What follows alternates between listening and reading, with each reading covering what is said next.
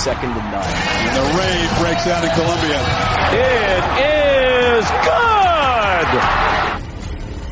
Gamecock fans, welcome home. See how it goes, uh, but we'll be ready to go. It's time to root. It's gone! Touchdown! What a hit! He baked it in! Can you believe it? Gamecocks have won this game! Here are your hosts, J.C. Shurburtt, watch him celebrate now. Phil Molinex, My wife doesn't like hanging around losers. and Jamie Bradford. I'm telling you, you look like you joined Duck Dynasty.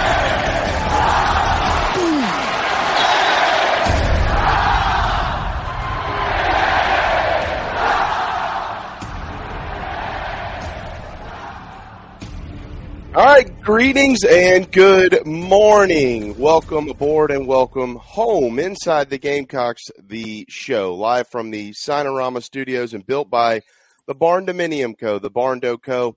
is what we call them. You can call them for your next home. How about as low as $160 per square foot if you live in the Carolinas, Georgia, or in Tennessee? The Barndominium Co. dot com, one of the U.S.'s best builders. Speaking of the best, we've been searching for it and we found it to help bring you additional coverage of the regional tomorrow at Founders Park. Coming up today at 11:20, Stuart Lake. We all know him. He's here every week. A day early though. He's got graduation in the morning for his son. Uh, so he has been kind enough to pop in and give us some time, and then he'll be followed up at noon by former All American first round draft pick and now elite travel baseball coach Drew Meyer uh, who will uh, show up right around uh, the top of the second hour uh, to give his thoughts on the season for South Carolina and the regional itself. I'm really interested to talk to him about the shortstop position because Braswell sure has been playing well, but Wimmer's expected back in there tomorrow and throughout the weekend and hopefully throughout the rest of the season as it progresses and hopefully it does progress. So we'll get into plenty of that. Kick times announced now. All of the first three games are out for Carolina and the rest of the SEC and also a lot of the country. We've got uh, scheduling conflicts, I guess, still going on down in Destin with the SEC ADs trying to figure out whether they want to do eight or nine. I have a, uh, I don't know, if it's not a solution, but it's, I have thoughts on that as to why they might be kicking that can down the road. And I don't think you need to go a whole lot further than just looking at what games are in prime time on ESPN in the first couple of weeks to maybe figure out what they're kind of trying to do here. Uh, so we've got a lot of stuff to get to today from a football side, from a baseball side. Of course, the rest of the regionals will get going tomorrow as well. Remember, Campbell and NC State will be the first game at Founders Park at one o'clock. I'll be live from Columbia tomorrow, uh, not from the stadium per NCAA rules, uh, but I will be um, live from the compound of the Flint family uh, not far from Founders Park. So, uh, looking forward to getting up there later on this evening and uh, hopefully having a winning weekend in the capital city. But without much more, Phil, JC, it's Thursday. We're almost there, guys. What's up? June first. May flew we by. made it this Pretty far. quick, man. Yeah. Made it to Yeah. June. Uh, there's there's meaningful baseball in June. I think I think I griped about that the whole season. I was sick of June not Mhm. having meaningful Carolina athletics, uh, with the exception, of course, of recruiting. Recruiting Uh, now June is a huge month for football recruiting, but uh, uh, I kind of like to watch the games, and and so uh, I'm excited. Uh, was excited about the kickoff times. Uh, I have to say, I nailed it. Yeah, you did.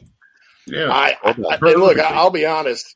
Uh, I mean, you, you know, I've got some inside connections uh, at various places, including South Carolina. Uh, That was not. That was a guess on my part. Uh, that, I, I, I got had no inside information. Was not tipped off.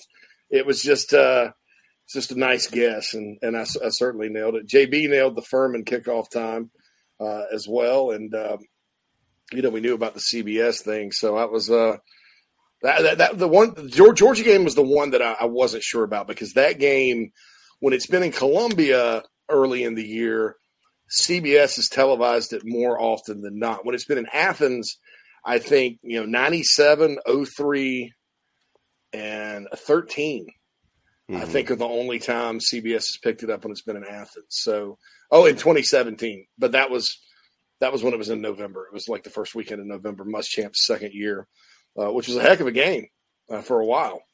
Uh, Jake Bentley, uh, if one guy makes a block, uh, Bentley has uh, I think Edwards streaking wide open down the field into the first half for a touchdown, and uh, unfortunately Jake got hit and fumbled the ball. And it was 24 to 10. It was one of the closer games Georgia played against the SEC East team. That's the last time it was on CBS in Athens. And then, of course, there was the disappointment of the 2018 game in Columbia, and uh, that was CBS as well. But, um, you know, certainly I, I think the North Carolina kickoff, I think that game's deserving of a primetime spot.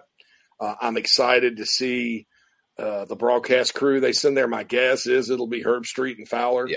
Um, and uh, I I also, you know, pe- people are talking about game day going to Orlando for Florida State LSU. They typically on big weekends like this they'll move it They'll around. In other words, double up. yeah, Yeah. I mean Friday they could be in where Atlanta or wherever, and you know, but but usually on Saturdays they are at a location where they have a game. Um, and I can't. I, I just can't. Everybody can talk about TCU, Colorado, all they want, Deion and Prime and all that They're good stuff. going there. But that's the big noon kickoff, man. Plus, it's not. If it were in Boulder, I could see that, but it's in Fort Worth. I mean, and I know that's the defending national runner-up or whatever, but it's, you know, I, I think game day will probably be in Charlotte. Um, and again, that's just, uh, it's just a guess. But uh, what what a day that should be. I, I you know, I'm glad the Charlotte the Charlotte games over the years have had really crappy kickoff times. Um, I'm glad this is a night game. I, I think uh, if you can afford to go, because I know tickets are astronomical, and and that's another topic. But uh, uh, fill it up with garnet and black, man. I mean, that's uh, and when you're in prime time like that, neutral site, you know, Clemson and Georgia filled it up a couple years ago. Uh, it's time, you know, it's a great opportunity to showcase the power of your fan base and um, and what will be a very important opening game uh, for the Gamecocks.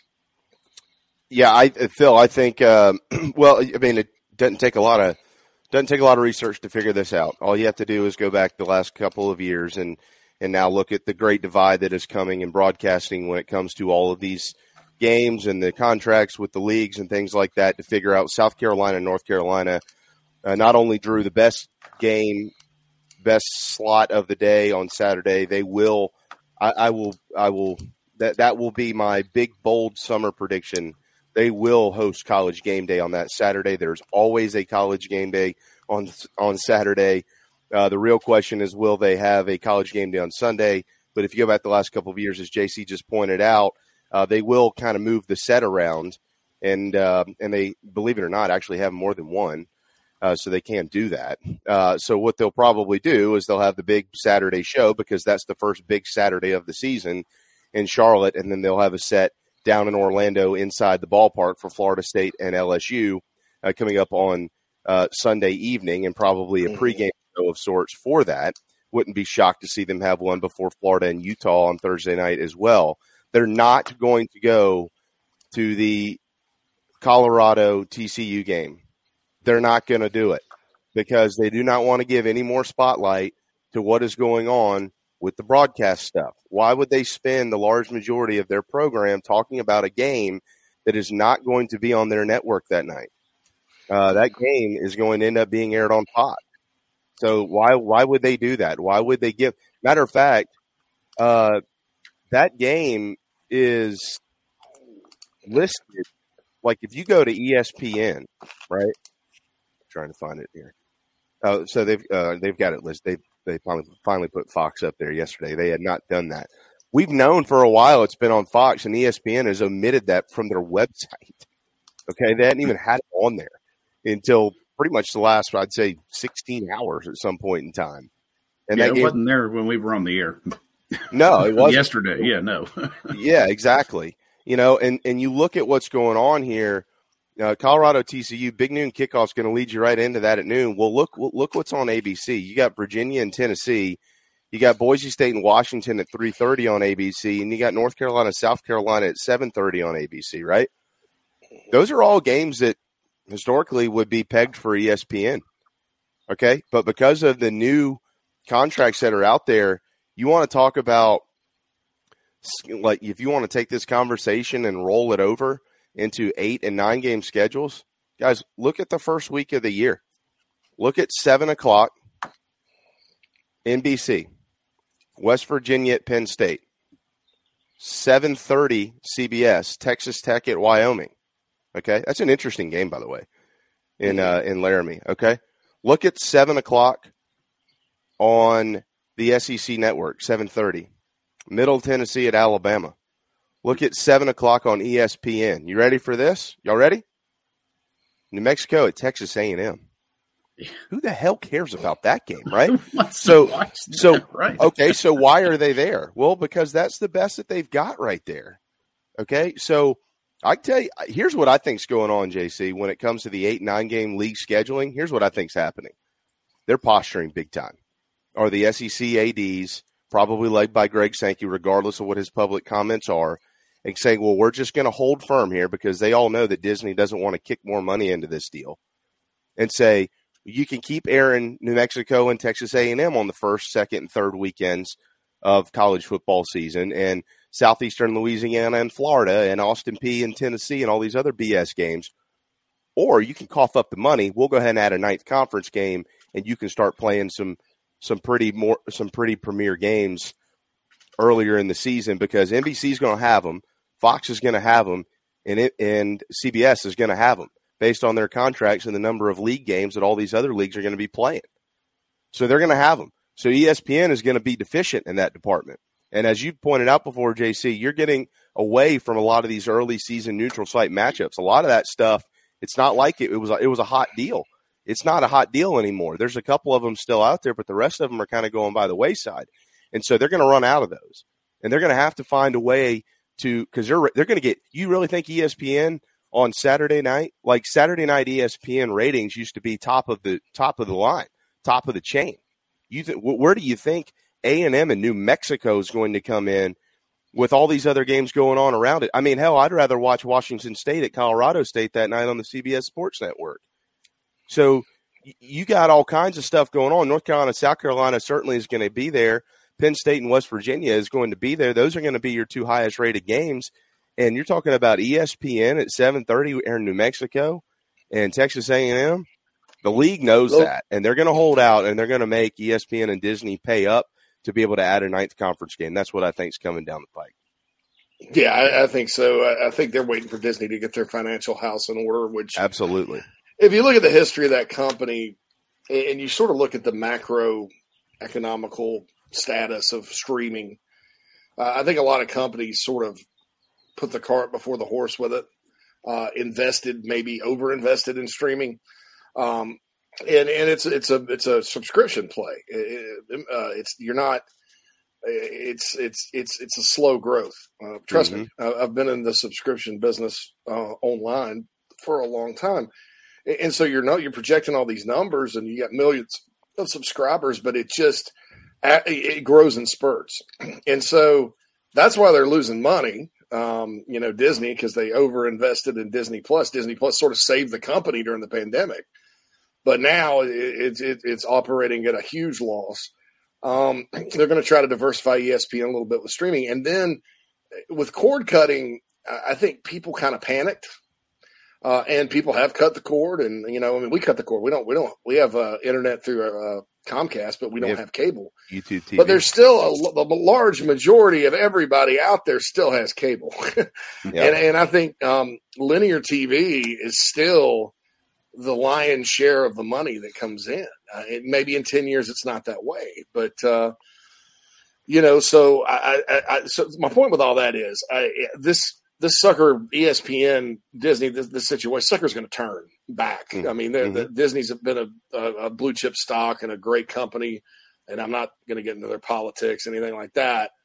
Um, for years and years and years, ESPN's been a cash cow for years and years and years. They're just going through a recalibration, um, and I think compared, you know, upping the SEC deal compared to, you know, some of the gigantic rights like the NBA and, and, and things like that that they've been paying out uh, is a drop in the bucket and a way to kind of, you know, continue to invest uh, in in their portfolio, you know, without breaking the bank. Uh, you know, I just think right now it's not feasible with the restructuring, with them laying off people. Uh, you know, they're trying to, to get this thing headed back in the right direction. So, uh, I, and, and it's a from a football standpoint, I I don't like it because you know there was talk today uh, when I was on the air in Tuscaloosa. Wimp Sanderson's in Destin. Uh, I don't know what he's doing. He's just kind of hanging out, I guess. But he thinks uh, he thinks they're just going to do the eight game schedule for one year. And I yeah, I agree. I think they needed to at least do it for two. Uh, I, I, I, you know, try it out. Um, try the one seven formula out. Uh, go go for two years. See if you like playing everybody every other year. Because it may it may turn out that hey, look, okay, well Texas and Texas A&M don't play every year; they play every other year, but that's fine. We like the unpredictability of it or whatever. Um, eh, so I think they need to, they need to go through a couple of seasons with it, uh, just from a you know an uncertainty with the schedule standpoint, you know, and having all these debates constantly about who you're playing and stuff. So uh, I think they're going to stick with eight for the time being, but I think it will be temporary and they'll shelve. They'll say, okay, we're going to go ahead and model it up for 2024, hopefully 2025 as well, with a one seven eight game schedule, uh, and then revisit it. Uh, Yeah. You know when they can get paid for it again, like you said. So there's yeah, you know, th- there's the economic side of it, and then there's the football side of it, and you know, a lot of times those two, things are in conflict. But um, you, you know, got we'll too many. happens. You got too many gaps in the in the TV schedule. Now, you've got more people in this now. Fox is airing three and four games a day. Look what the ACC network's doing. They're kicking games off at 11 a.m., 11, 2:15, 5:30, and like 8:30 at night. They're they're squeezing four games a day in there. You got NBC airing games now. They're putting games on Peacock as part of that. So you got you got too much. You got you got too much going on to have Yeah. every game be quality. And these all and they're all trying to be competitive in every time slot. That's exactly what Fox shifted to. Like I just saw a question here or a comment earlier. Bruin Nation said, "Well, they've gone to Ohio State and Michigan before, and then it came on at twelve on Fox." Well, that's true. Number one, that's Ohio State and Michigan, but number two, that was before the new TV deal because ESPN and Disney still had Big Ten games. They still had a financial interest in the Big Ten. They don't have that anymore, so it doesn't matter. So they're they're going to invest their resources where their financial interests are, which are the ACC and the SEC, most importantly, and and uh, and that's going to be with pregame shows. You're going to see a divide. It's coming, guys. Like you're gonna you're gonna be wondering at times when you're watching College Game Day why on earth they're not spending more time on game blank because it is a big game, but that's because it's a game that is totally unaffiliated with how much money. Now they're going to have to spend some time on it or they will lose viewership, but they're mm-hmm. not going to commit all of their resources to it. They they have to make sure they commit their resources to those that they are financially in bed with, which is the ACC and the SEC and of course some others in, in different parameters. So sort of the big the Big Twelve. They're splitting the Big Twelve with Fox, but see, ESPN's inventory, and this is this is another unfortunate part of this, Jamie, because in the South now you're going to see way more noon kickoffs. I mean, how many times you've been sitting there watching game day, finishing up your Bloody Mary, maybe grabbing a ham sandwich. Uh, and, game day ends, and, and Corso puts the head on, and then all of a sudden it's like, all right, we're heading to Minneapolis for Yeah. Iowa and Minnesota. right. And then on, on, on, on it's on and then on the deuce, it's Illinois takes on a tough Indiana team today. I mean, the Big Ten and, and the Big Ten schools culturally want earlier kickoffs. they like that, I, I was yeah. surprised to read that they were You like, we don't want any night games. Uh, you know, and and so, the, but those are all gone. The Big Ten's gone. There's no more inventory from those schools for any sport on ESPN at That's all. right. Yep. They're out. Okay, they're totally with Fox, CBS, NBC. Uh, now That's- NBC now is more than just Notre Dame. You know, they got some Big Ten. CBS has some Big Ten, and then they have their little conferences like the Mountain West that they. That, that's why that game, uh, Wyoming, uh, the Wyoming game is on CBS. They got the contract there, so they're bigger players. All that's inventory lost, and ESPN's got a massive amount of channels. Yep. You got Exactly. the ACC network, the SEC right. network, the Deuce, ESPN, ESPNU. Um, and so, so they're going to be hurt. And this is this is another reason why, like with the Pac-12 situation, it surprised me that ESPN was not a bigger that they they're not a player.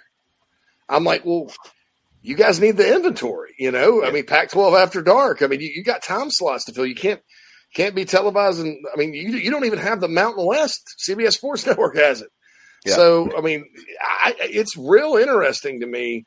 Uh, it's going to be real interesting, like you said, to follow the programming and that. And I think you may have uncovered some gold here. Gold, Jerry, gold Yeah. because you hit the nail on the head.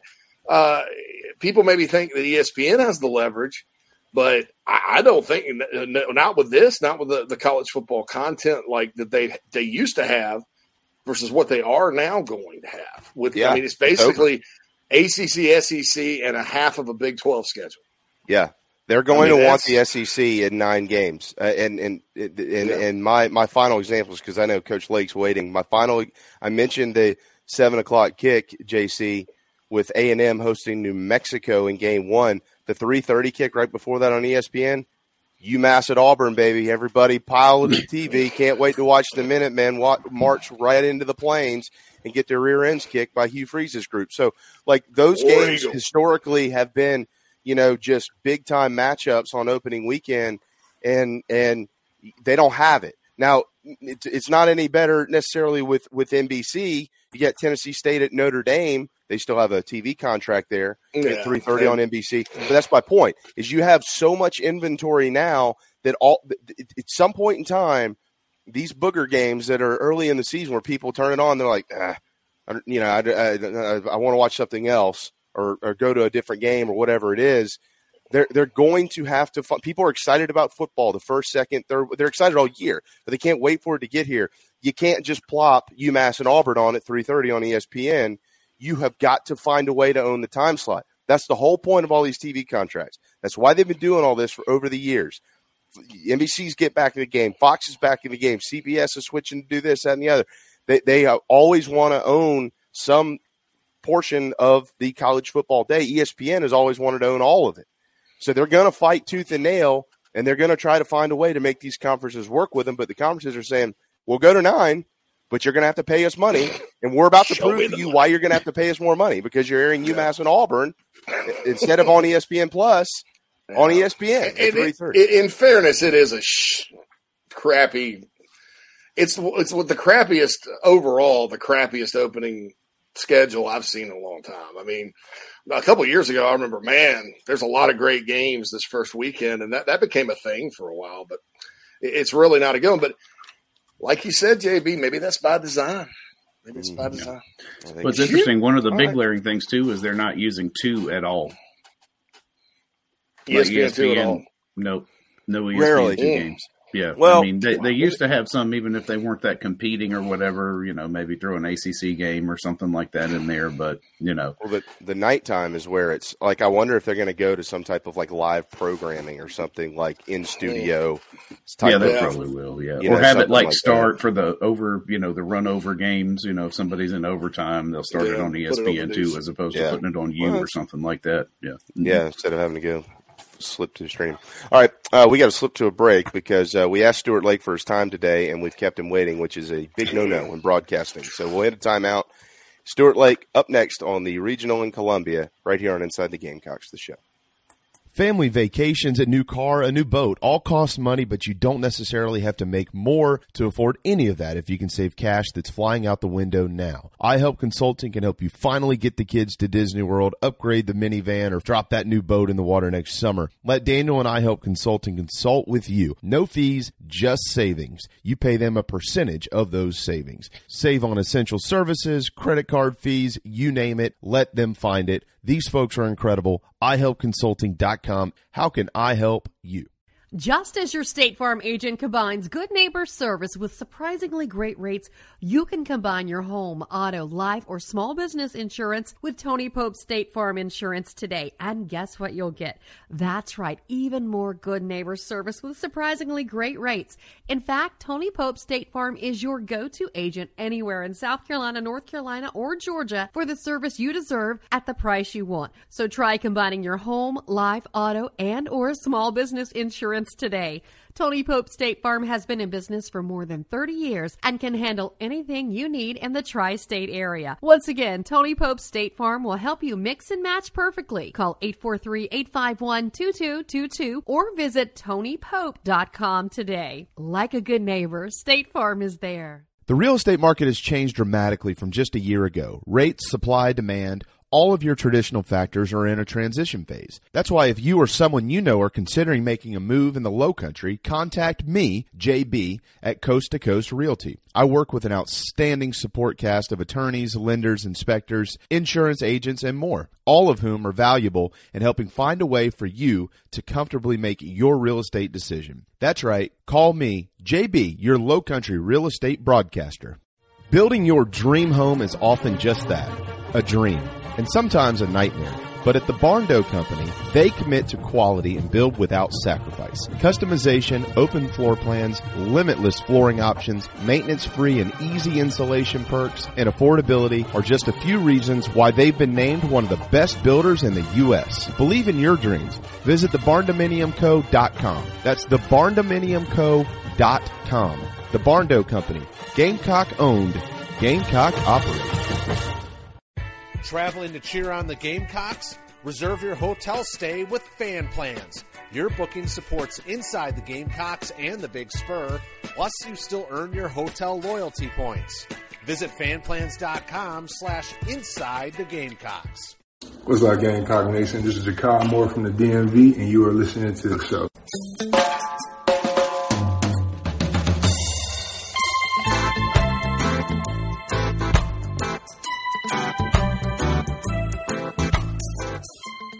Welcome back, everybody, inside the Gamecocks, the show. First hour of the show, presented to you by Cindy Searfoss, the Coldwell Banker Caine Realty Team here in the Upstate. 864-414-5271 is how to get in touch with Cindy and her team about upstate residential real estate needs. And of course, we're joined on the McKellar Enterprises guest line by Coach Stuart Lake, as we uh, uh, are weekly.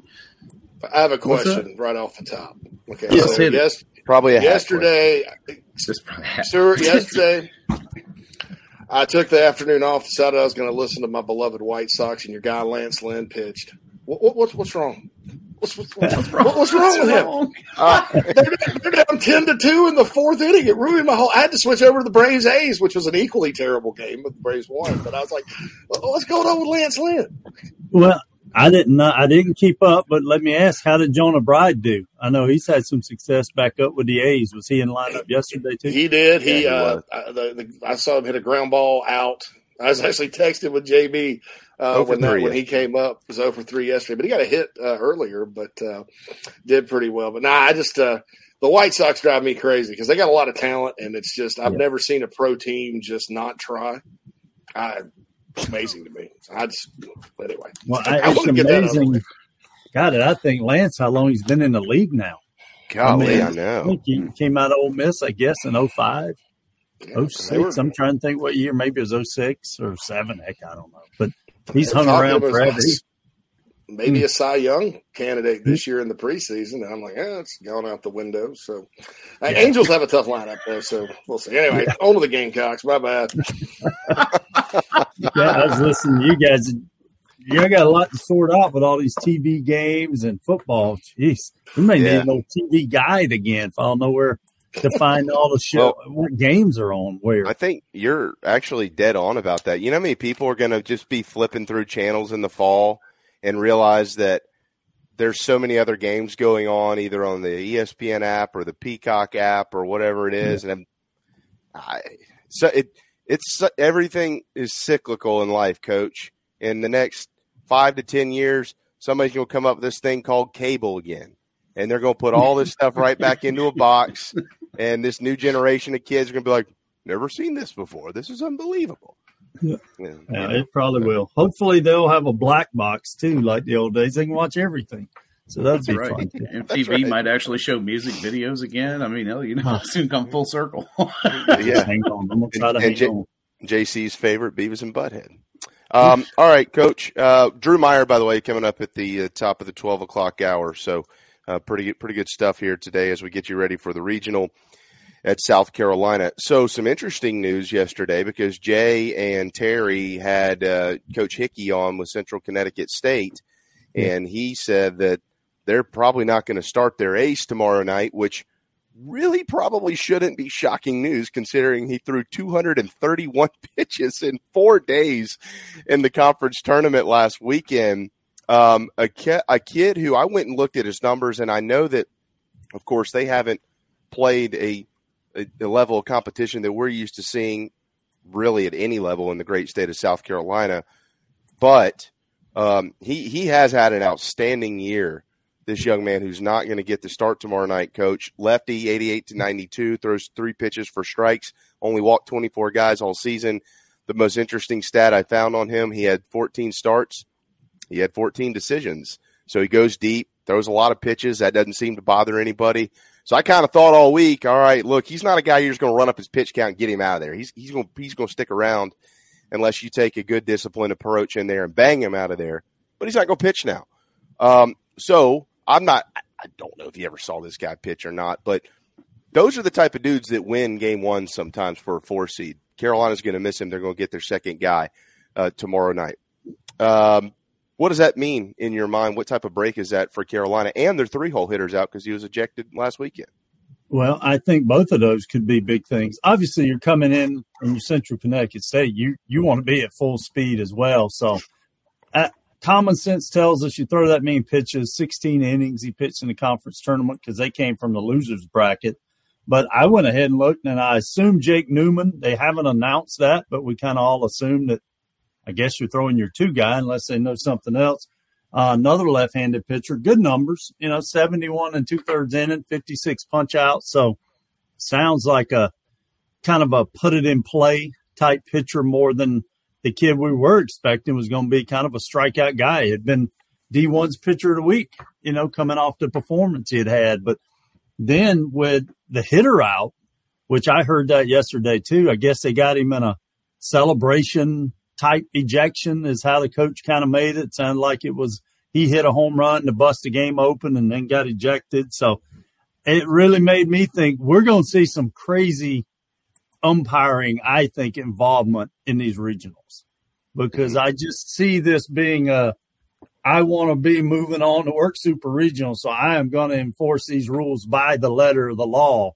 And we've seen some stuff this year I didn't like in our games with all the celebration, but I think this regionals, I think we're going to see another couple of these instances like they're dealing with. So I think it's a huge, huge break for the Gamecocks, and you hope you put them in the losers bracket and never have to see the pitcher or even the three hole hitter. But uh, I think it's a big break for them.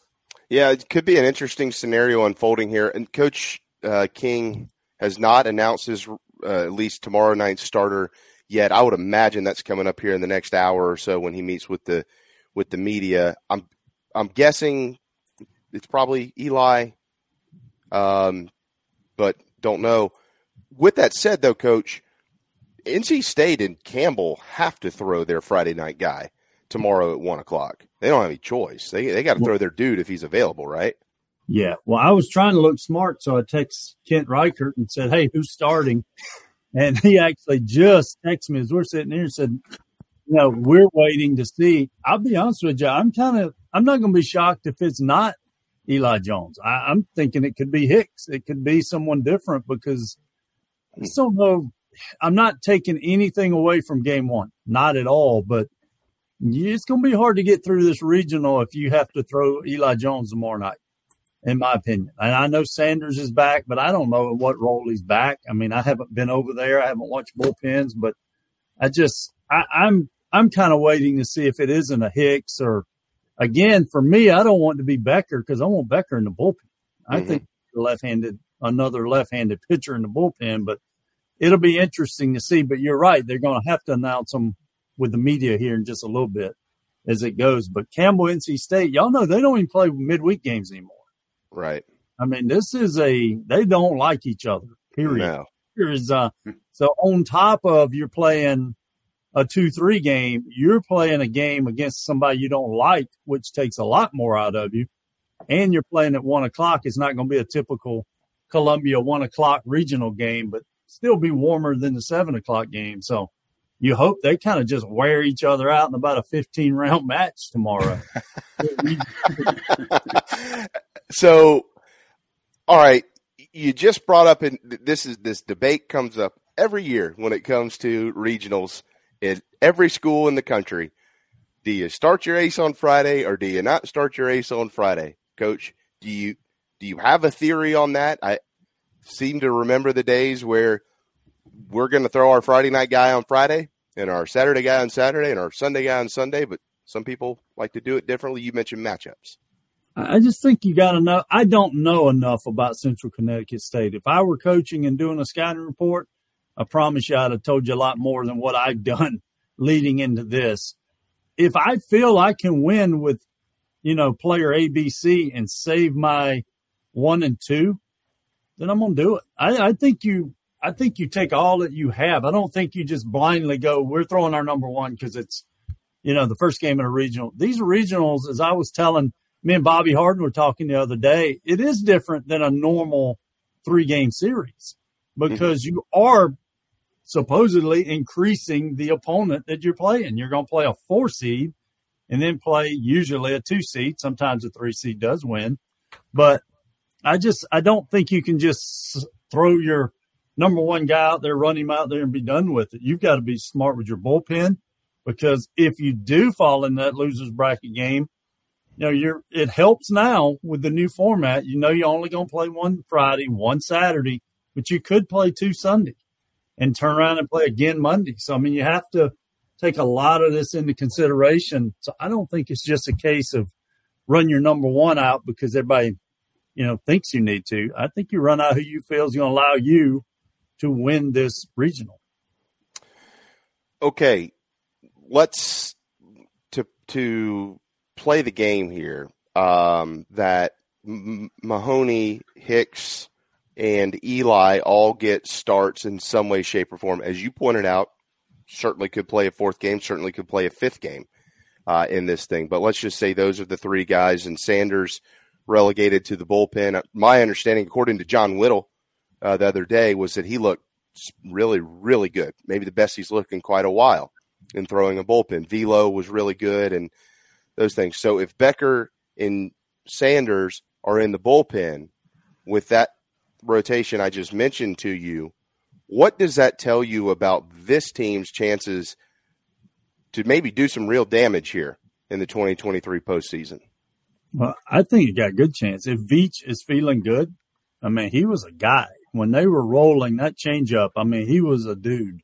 And I talked to teams they were playing after him, teams they were coming in to play. That was who they were would bring up the most out of that bullpen. Cade Austin does a great job. He's got a really exceptional changeup. But I'm telling you, when I was talking to those teams doing TV and stuff, Veach was the name that just kept popping up. And I know he's kind of got that dead arm. It seemed like about middle to right there in the year, but he's my guy. If he is feeling good and he can come in maybe in that eighth inning with an out, I, I don't know with Will. If and I trust Whittle on that, but I just I haven't seen him throw a ball in so long now. You just you don't know. Do you run him in there with a clean inning? Is he a guy you're going to run in when there's one out and a runner on third? We don't know. I, I know it was never an arm issue, so I mean that's a big thing. that arm's been fine, and he kept throwing. So I think if all those guys are healthy and you can set stuff up, I soon as this regional came out, I thought this was a good regional for them. I just really do. I feel like it's a, you know, I don't know until this week Central Connecticut. I didn't realize they'd been to six regionals. I didn't realize their coach had been there 24 years. To be honest, I wouldn't have realized it if we hadn't played them. I mean, it's just not a program that's ever really crossed, you know, paths with. But they went to Arkansas, I think it was in 21, and won a game. They beat Cal there in the, uh, you know, the elimination game the first day. So this is a group. I do know that Coach Hickey has coached in the uh, New England League and the coast and the Cape Cod League pretty much my whole career. So that's how I knew him. I just didn't really know much about his program. So, but the the interesting game to set all this up to me is who comes out of that first game. If you can win your Friday night game and set up the Saturday night game, you know, I talked to those guys at Louisville today. I didn't know much about NC State. They said it kind of depends on which team shows up. That one team shows up, they're pretty good if they yeah. got there. But there's also a version of them that shows up that, you know, it's kind of, eh, we'll get you the next game. You know, he said that was kind of how they described a little bit how NC State was this year 13 and 16. That kind of shows it too. But I'm telling you, this Campbell team, there will be more scouts coming to our games to see Campbell's pitchers, maybe than to even see our pitchers, because they have just constantly talked about the depth and power arms they have. Do you think they deserve to host a regional? Well, Campbell? if you're going on RPI, yeah. Yeah. I mean, you can't say we're going on RPI and then the chairman of the committee is the AD at the one school that gets it. I just thought that was a weird conversation when they asked it. Just be honest. I told y'all that last week. Let's well, let's at some point in our society again go, yeah, I'm the AD there. I recuse myself. Okay, yeah, they're in. Let's just move on. That yes, I think Campbell should have. They had set it up. And I think Campbell should have if this Kentucky scenario that we're all seeing is what it is. That, that's the most ridiculous thing I've ever seen that someone knew it was okay to put players in dorms and to have parents and families 65 miles away in, in Louisville. Mm-hmm. That don't make any sense to me. How would that not have been brought up? Or was it brought up? Or do we know? Well, you know, obviously we weren't in there, but from what I heard, it, it was brought up. And that committee felt that by holding hotels in Louisville, they had crossed all the bridges they needed to. I don't know. Did y'all follow on Twitter last? You know, Randy Mazey's at West Virginia. Mm-hmm. So Coach Mazey was my college coach. So I still keep up with him. I was following some of their stuff last night, and his parents, a player, the, the AC went out in the dorm where the players were. They laid two um, college bunk, whatever you call those size beds. They put them together and then put new mattresses on top. And most of them, the rooms weren't ready when they got there with oh mattress. It was just like I'm going. This the coolest thing about regionals, and I've got to travel for some, and I've been home. This is an incredible experience. Only one team's going to win, and usually the host team wins. That's kind of usually how it goes you can, this is all about the experience of student athlete. I'm shocked if all that is really realistic that's going on that Campbell gets pushed to the side and you still allow them to host. That just really did not make sense to me. Well, Carolina did deserve to host, and they got it, Coach. Yep. Uh, it, it didn't look like they were ever truly out of it. As a matter of fact, it, it, it just continued as the selections came out, um, and as time got closer that afternoon, I think people who had had enough conversations, um, put it this way, the conversations that, that I had with people you know, they they felt very good, and that hadn't really changed much. So the committee down the stretch really gave a lot of leniency to what Carolina had been going through late in the season, and totally felt like their resume was um, was good enough.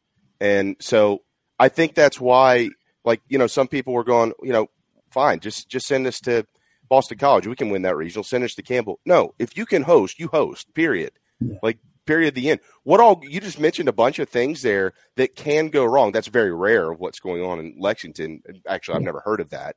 But there are other things that can happen that do affect a regional versus being able to sleep in your own bed and and all those type things playing at home. So Now that South Carolina is home after that trip, and they've had a few day uh, trip to the tournament, the SEC tournament, and they've had a few days off. How do you think this team's going to respond this weekend?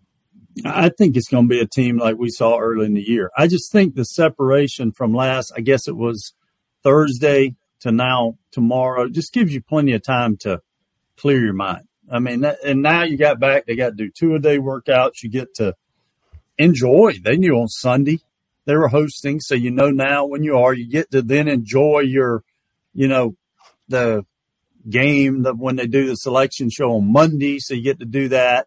It's, it really has. I kind of laugh with Billy Anderson, strength coach. It don't feel like a regional. And the only reason it's just been so cool. I'm sitting here in a fleece in my office and it's June 1st. So, I mean, that part we used to think, and Coach Tanner had us convinced that heat was our number one friend when we hosted regionals because he would be conv- he would convince us. You know, those teams from anywhere up north of us, it could have been like Winthrop. They're not used to this heat.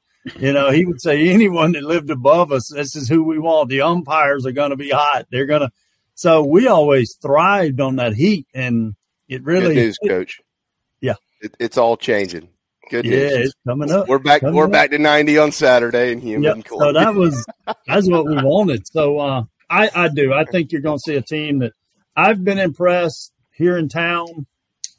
They just haven't taken to media to tell us they're getting ready. I thought they went very quiet, which tells me you've got a team that's focused. You know, you got a good team. I mean, all those wins and against those top tier teams is why they're hosting a regional. And they proved it in that regard. Now, yes, you got to get healthy. I feel like they are. It looks like Cole, we've seen everything he's cleared. Um, Wimmer, I, I don't know. Do they put him back at short? I sure love it when he plays short. I know they got decisions to make if he's back in that regard, but you know, McGillis is a guy. I don't know what his availability will be the rest of the postseason either. So you don't keep thinking about him. But if Wimmer's back, I feel like he does bring you more range at shortstop. And that's not an insult to anybody that's doing anything. I just think it makes her, I think it's going to be a good team. I, I felt from the moment this popped up, this is a regional you can win.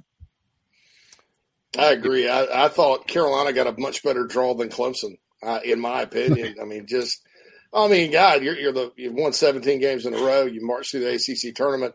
oh, we're going to send Tennessee and Charlotte in there, and then Lipscomb's not chopped liver either. I mean, No. it, up there, that's uh, uh, not to. I mean, hey, I'll take what you know Carolina's got, and you know, I, I don't really, I don't, I'm not wa- drowning in sorrow for them, but if the shoe were on the other foot and South Carolina was number four and, and got that kind of draw, man, I, I don't, I think I'd have been complaining a little bit. I did too. I, I think I, I said it as it happened too. I thought they got a tough draw. I even I'm trying to remember who they sent to Wake Forest. I was a little caught off guard. If you're mm-hmm.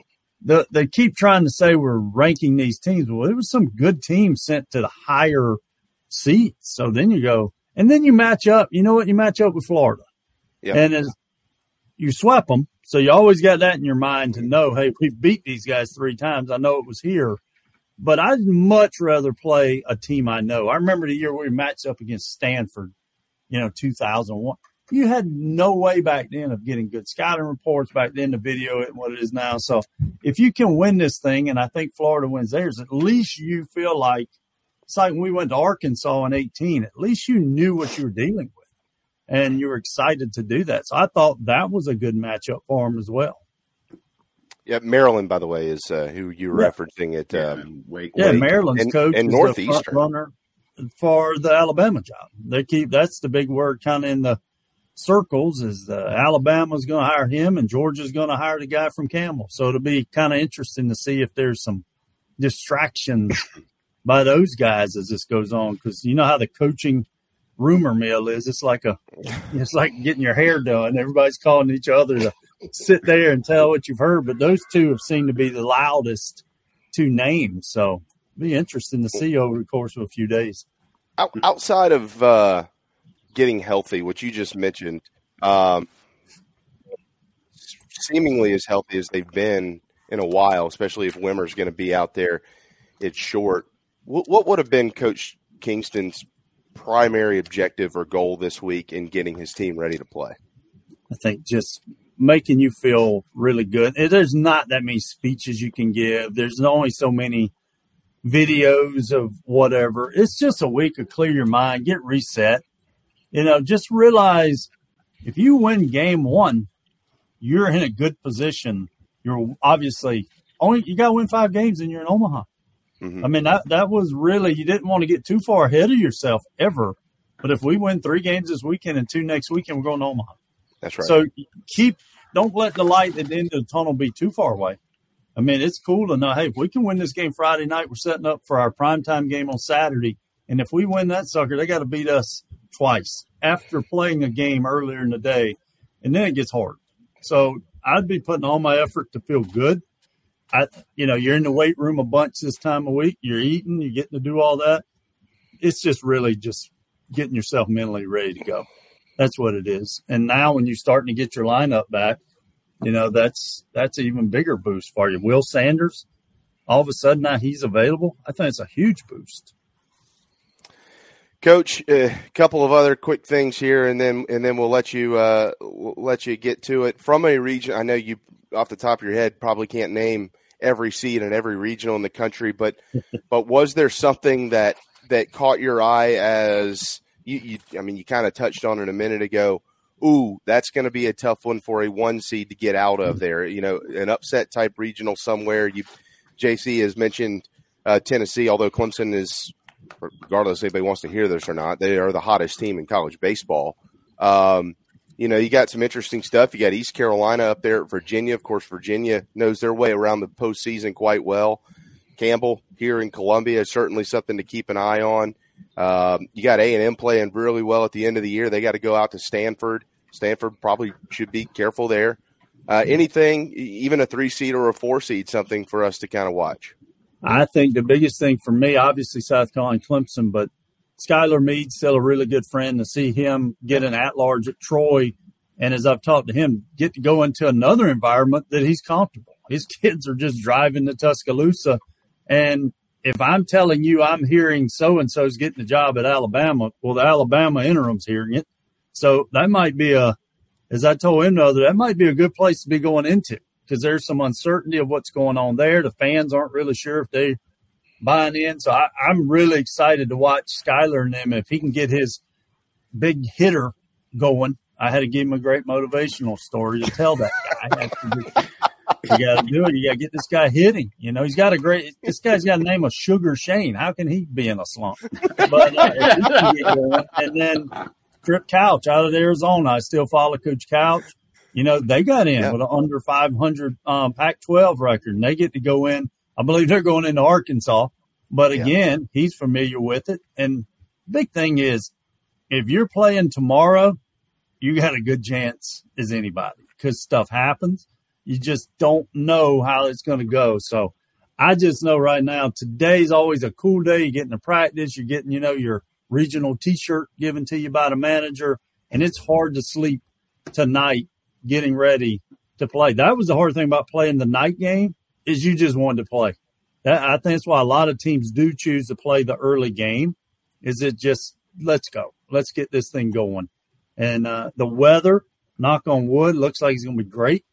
And I just, I'm excited for it. I just think it's going to be a great weekend. We sold a lot of tickets. Can we just go ahead and predict the 2011 UConn thing happens again? So they beat Florida and Gainesville. We win our regional, and then they have to come to Columbia next week. Can we just go down that road? Is that cool? Well, believe me, you start doing that as you kind of start to win. You start paying attention to Florida's regional. Hey, Florida, we've seen them go on the skids. They'll have games where they certainly can do that. I know they finished really strong, finished tied for the championship, but I don't think this is a 2010 or maybe later on Florida team either. So uh, let's hope. I wouldn't mind having two weekends of it. Well, there, there's a lot of really interesting three seeds with a lot of college baseball history as well in the tournament this year. Texas Tech is down there in Gainesville. Um, you got uh, Louisiana down in Miami as a three seed. Uh, we know them all too well, although thank God it's getting further and further away from us. to never be forgotten, unfortunately. You got Fullerton in uh, the Stanford Regional, a program with a ton of history. You got North Carolina up in Terre Haute at Indiana State. You mentioned Arizona. They're in that Fayetteville regional. You got TCU down there as well. They all know what their way to to to Omaha. So, I mean, there's there's a lot of stuff going on. I'm I'm with you. I'm proud of Skylar. I hope the Trojans go into Bama and take down the Tide, and and um, and we'll see what happens there. Final quick coaching thing. Uh, big news out of Middle Tennessee this week with Coach Myers being named the head coach. That gave me goosebumps when I saw the video because he's such an outstanding person. I know Kevin Nichols is going to stay on as an assistant with him. You know those guys inside and out, and you've known Jerry for decades. Uh, your thoughts um, and uh, comments on one of your one of your good buddies getting the head gig up there? Yeah, I'm just proud of him too. You know, Chris Massaro was here for years with all of us. Um, now he's the AD there. I, I always, when someone ever asks me about coaches, my line is always, I, my son's name's Hayden. I'd let Hayden play for him. Mm-hmm. I don't get to say that about a lot of guys because I don't know them as well as I knew Jerry Myers. And that would be the biggest compliment I can give Coach Myers. I would be very proud to let my son play for him and anybody. I just had one of my best friends, Quincy Boyd. His son transferred over there this year as a grad student, had a great year. Jeremiah Boyd. Quincy called me and said, I always trusted you, but holy cow, I never got to be around Coach Myers as a scout like I got to as a parent. He he is off the charts as a person. His wife Chris, I, I just I I was kind of saying, what are they waiting for? I mean, you don't get a guy like that, you know, in that interim role. So I'm super excited for Coach Myers and, and what he'll get to do there now in that program. He's going to do an outstanding job. Hopefully, they'll be a mid-major hosting a regional uh, before so. too long. That would be yep. wonderful news. You mentioned your son; he graduates tomorrow. Congratulations to him and to your family. I know you're excited to see him walk across the stage in the morning. And then, are you are y'all going to watch baseball tomorrow night, or is there a party? What, what are you doing? Well, here's the deal. He played in the North South game yesterday and or Tuesday and Wednesday. So we got graduation. He is going to help coach the junior Legion team when he's not playing. So tomorrow night they've got a game, and Saturday he's the field crew for a Little League All Star game. They're paying him to drag the field, and he keeps telling me he wants to coach when his career's over. And uh, to be honest, I think he really does because that's what he's doing. I know they're going to sneak away a lot of them to the beach next week, but uh, all baseball this weekend until this regional is over before we get going. Well, Coach, I'll um, I'll be up there later on this evening, so I'll give you a shout at some point in time tomorrow. But um, hats off to you, to your your your son and your family. Congratulations! I know you can't wait to see him walk tomorrow morning, and we uh, we look forward to hopefully having a good conversation next week about a super regional. No doubt, I look forward to it. Thank you all for having me, and I'll be looking for you this weekend. Hey, thanks always for making time for us, man. We really do appreciate it. I enjoy it. it. I appreciate y'all asking. Thanks, Coach. Thanks, Coach. There you go, Stuart Lake, one of the best in the business, no question. A guy who can back that up is Drew Meyer. We'll hit a timeout. He'll lead off hour two right here on Inside the Gamecocks, the show from the Signarama Studios. I don't know who you are. I don't know what you want. If you're looking for a karaoke partner, I can tell you, I can't carry a tune in a bucket. But what I do have is a very specific set of skills. Hang up now and your IT nightmares will continue. But stay on the line and I will find you. And when I find you, I will fix it. Um, thanks. Uh, I think I have the wrong number. I'm trying to call Matt at Heritage Digital. He has a one price, low cost turnkey solution for all my IT needs. And I'm sick and tired of my IT guy. So yeah, 843 699 1001. This is 1002.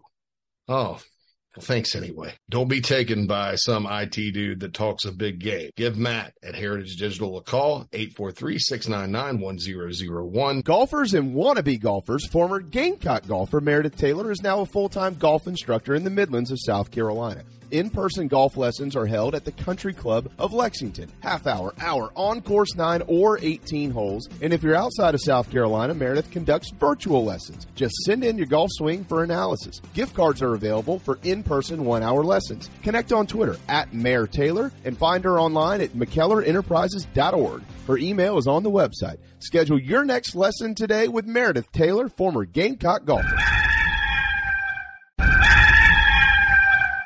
Hey Gamecock fans, it's Evan Stone from Gamecock Baseball. A couple of painters paint the show garnet and black every day and get the job done right at a fair cost. Go to letmepaintsomething.com for information and an estimate. Go Cocks.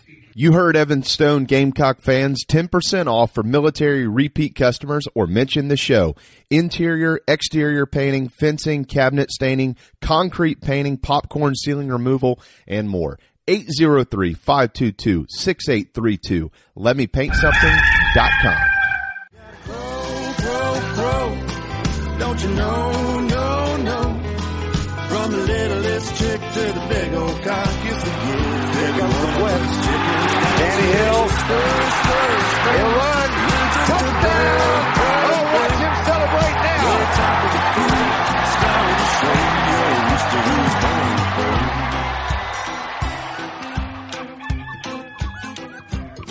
Well, I bet you wonder when.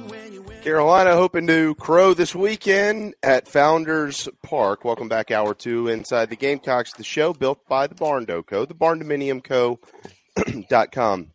As low as $160 per square foot to build your dream home in the Carolinas, in Georgia, or in Tennessee. The dream home of the Gamecocks is hoping dreams start to come true. Once again, this weekend, Founders Park will welcome NC State and Campbell at 1 o'clock tomorrow, and Carolina and Central Connecticut State tomorrow night.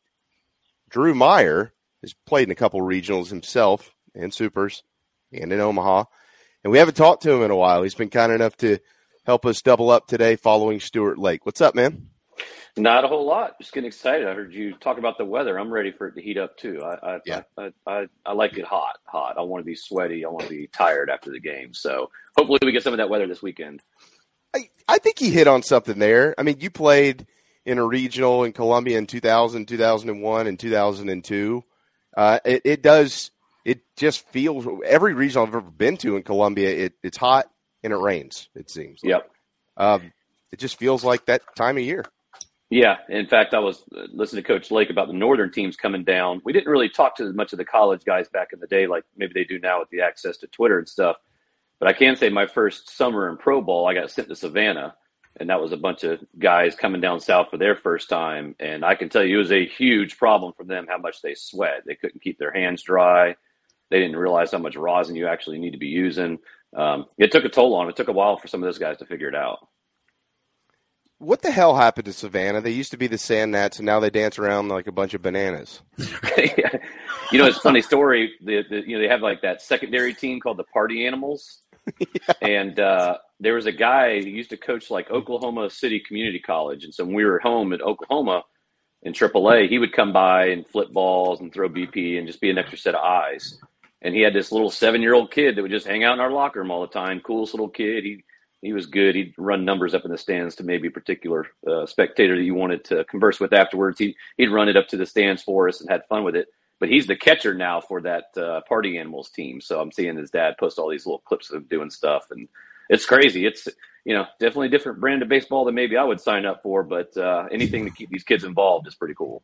like the Harlem Globetrotters. I, it, I mean, they're they're killing it though financially. Like it was a it was a brilliant idea from a monetary standpoint, and it brought in the.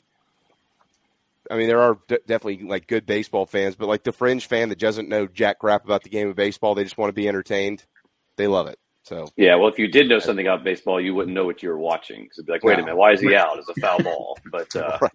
it's pretty cool. Some of those guys are pretty talented, man. Some of those trick throws. I mean, we do all that stuff, you know, playing around in the infield, and and uh, to be able to pull them off in the game is like they do. That looks fun to practice. You know, that'd be a fun practice. I think I would enjoy. Yeah, yeah, no doubt, man. All right, well, hopefully we all enjoy what we see at Founders this weekend. Uh, Carolina, Coach King just spoke. He is not officially announced a starter for tomorrow. So I guess kind of playing some gamesmanship with Coach Hickey up there. They're expected to announce their number two guy, uh, the Newman kid, over the Nimmin kid, who was mm-hmm. going to start, but he threw 896 pitches last week in 72 hours, basically.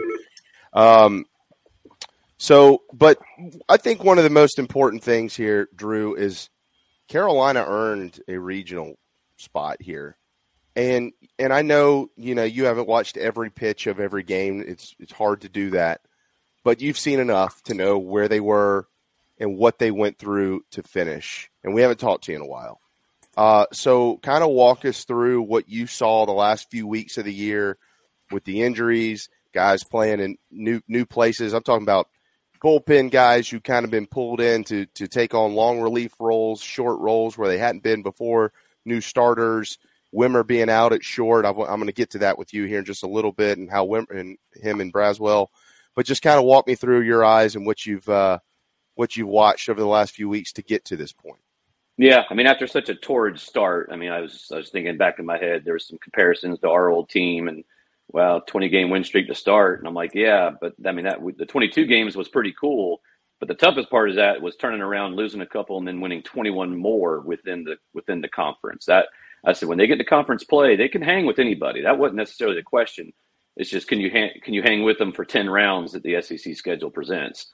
And I think as they had some injuries, a lot of injuries, quite honestly, come about, not only did you lose the production on the field, but you lost that leadership role out of some guys that you need to be you need to be in the game and and and leading by example. So um, as far as like Wimmer coming back, I mean, just to, to get him in the dugout, it sounds like Will Sanders is going to make an effort to to get on the mound in some role and capacity. That those are huge lifts for these players. So it feels like they kind of hobbled in and finished down through the stretch with the mindset of let's just get to let's just get to regionals and then we'll go full speed and um, get back to the ball we're used to playing. Okay, you were the shortstop at South Carolina for three years. Uh, Wimmer was outside of Cole Messina, seemingly the leader of that team when he was on the field. What type of impact does it have when he's off of it? Well, it's tough because just from what I've seen, he doesn't necessarily look like the vocal leader. He doesn't seem like the loud, chatty kind. He kind of just goes about his business and takes care of it. So sometimes, you know, I haven't been able to see him up close and personal in the dugout, but when he's not on the field, that's when he's best. And, and if he's not necessarily a big vocal guy, he, he, feels lost too. I mean, these guys aren't used to sitting the bench. Um, they've been playing since Little League and probably been a starter and done the whole thing. So, when you're kind of get that forced time out, that forced break, um, sometimes you can let it reset your mind and you really know what your approach is going to be when you get back in there because you've gotten a chance to watch the game from afar. Um, or quite honestly, you can go the other way where you've lost your stride, you've lost your timing, and and mm. you don't get those early season ABs to just get back to on timing. But I think he wasn't out as long, you know, maybe I forget what it was, maybe a month or so with the hamstring, and so I think he think he probably still got in the cage a little bit, even if it was laying down bunts, just to see some moving pitches at him. I, I, I'd imagine he did some of that type of stuff along the way. Yeah, I follow up to that. JC brought this up the other day as well. I think we were talking to Whittle about it, Drew. So if you put yourself in his shoes, how did not playing the infield affect you all, offensively? This really never happened much to you. I mean, you, you never really you didn't DH. I don't think ever. You played short and you and you were in the lineup. But if you were taking – if you went down with an injury and they were just able to work you back in from an offensive standpoint, but you weren't playing in the infield, how can that affect a guy? I think it would affect me a lot just because I didn't do it a lot. Even you know when I got in the pro ball, I'd play some different positions, whether it's second base or left field or center. And quite honestly, those felt like days off defensively. Those were easy positions for me, and and I didn't have to stress as much. But you know, being from a shortstop, it's you know I never looked at the game of what am I going to go hit tonight. I, I, I looked at it as like, how can I help my team win? And so maybe I didn't have a good day at the plate, but damn it, I'm going to go make a play in the hole or make some great play to help help our team and affect this thing. So when when you're hitting only, it just feels like there's so much pressure on just those three or four at bats that you're going to get. I remember a lot of those plays, Drew. My God, you that was oh, man, you were great. I remember that, the one that went right through your legs too. The, okay. there, there was, There's a couple of those. That one too. I remember that, that too. My goodness, that was uh, overall pretty rangy though, right? Yeah. mm, oh no, he made some plays that there wasn't oh, anybody oh, yeah. else making. Yeah. Uh, period. Uh, it, Drew got the balls in the six hole that you don't get to, and he threw them out, which is ridiculous. I, Hmm. I, I do think that that is interesting, though, not just from a shortstop standpoint, but like when you when you find out who you are, Drew, and and how you're going to help your your program, whether you're a second baseman or a shortstop or a third baseman or whatever, and that's where you settle in. And they really appeared settled in for almost 40 games or 40 games basically. Yeah. And and then things happen and you've got this chain reaction where you're moving this guy here and this guy here, and the lineup is changing seemingly almost it feels like every game or every other game, and you don't know if you're going to be in the lineup at second today versus maybe playing in the outfield, like a guy like Will Tippett or a guy like Braswell. Pretty sure he's going to be at short, but he also might be at third. Um, you know, Messina would show up to the yard some days, and they're like, "Hey, we got to play you at third. He had to play Mhm. first some days. So there was just a lot of moving around, and and I and I do think that there is a correlation with baseball players when you get them out of their comfort zone. Although the the common person or, or those that have never done it before, and I totally understand this. I'm not saying this a, to be rude. Wouldn't think that that would carry over to offense. I think it does. I, I, I think that you your whole body gets tied into just this routine, and when you feel like you're out of that routine, it it throws you off. And Drew, when you get thrown off in baseball, there's a thing called a slump, and it can be hard to get out of that sometimes.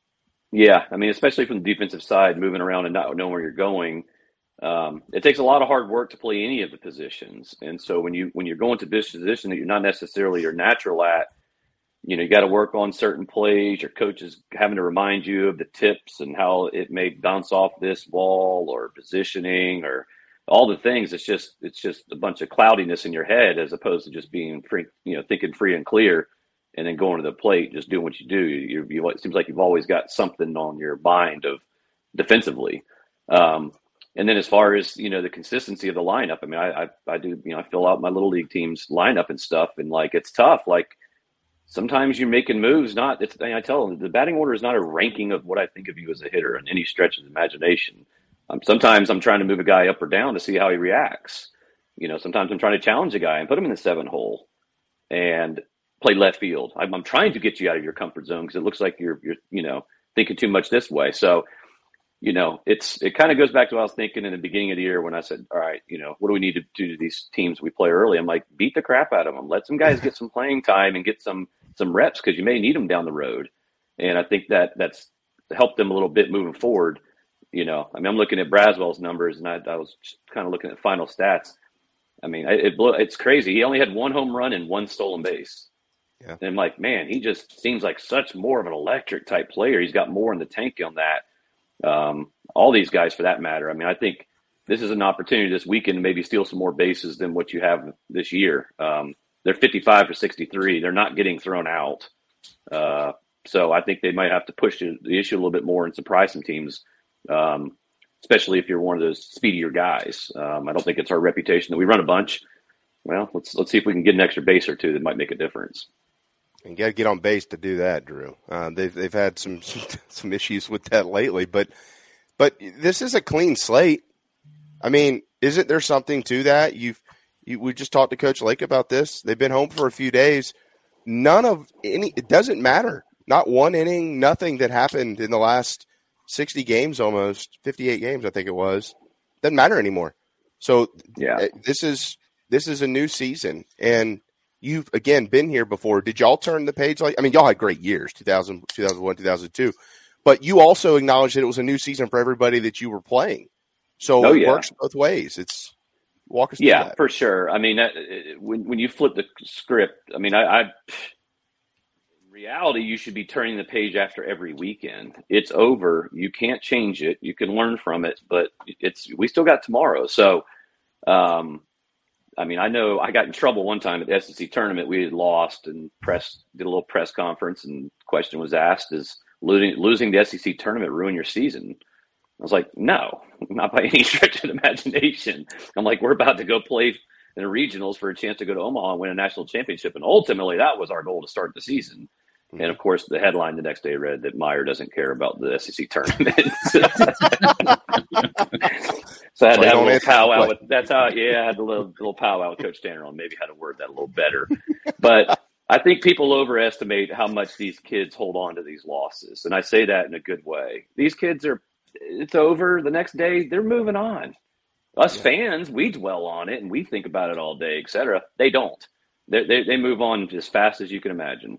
Just go watch, just go hang out with them after a game, and you'll probably realize what I mean. They're not talking baseball and worried about their swing and this and that. They're they're kids letting loose, and that's what they should do. Play the game as hard as you can on the field and leave it there.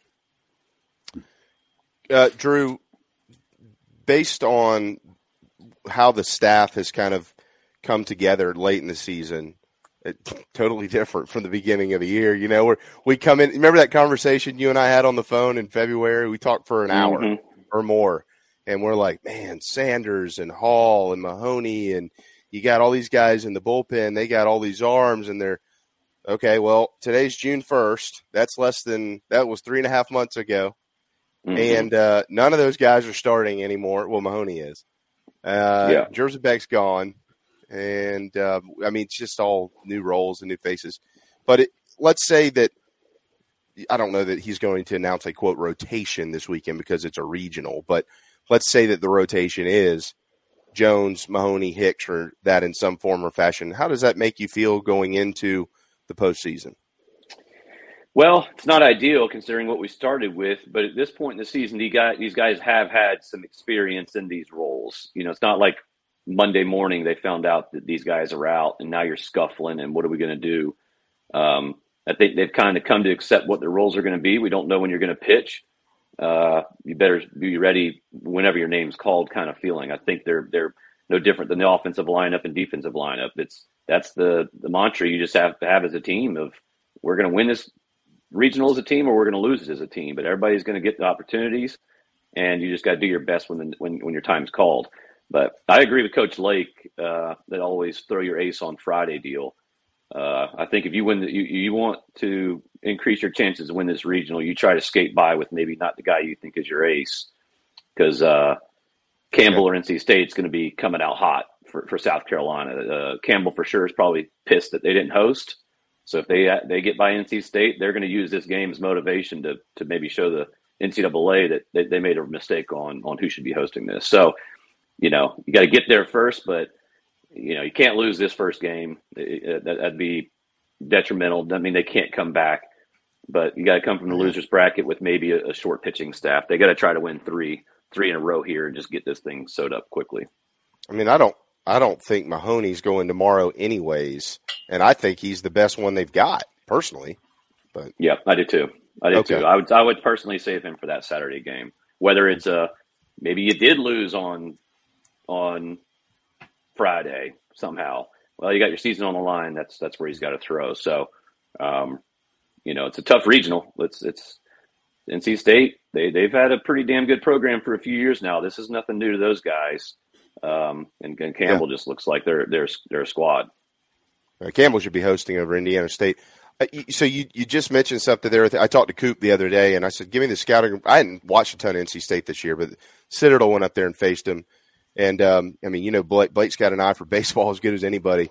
He was like, "Well, you know, on the mound, if they have a day, they'll have a day. But overall, that's where they've struggled this year. But it, but they're going to swing it, uh, and they're coming Mhm. into Founders Park. You pair that with the fact that Drew, there are just programs when when you've been in the postseason a bunch. There's there's always carryover from guys who've been there, and and that's that makes a lot of programs dangerous. That once was South Carolina. Hopefully, we're kind of restarting that a- around here. But teams like Arizona and Texas Tech and NC State and so many others that are on the road, those are scary teams in a regional because they know exactly how to get to Omaha.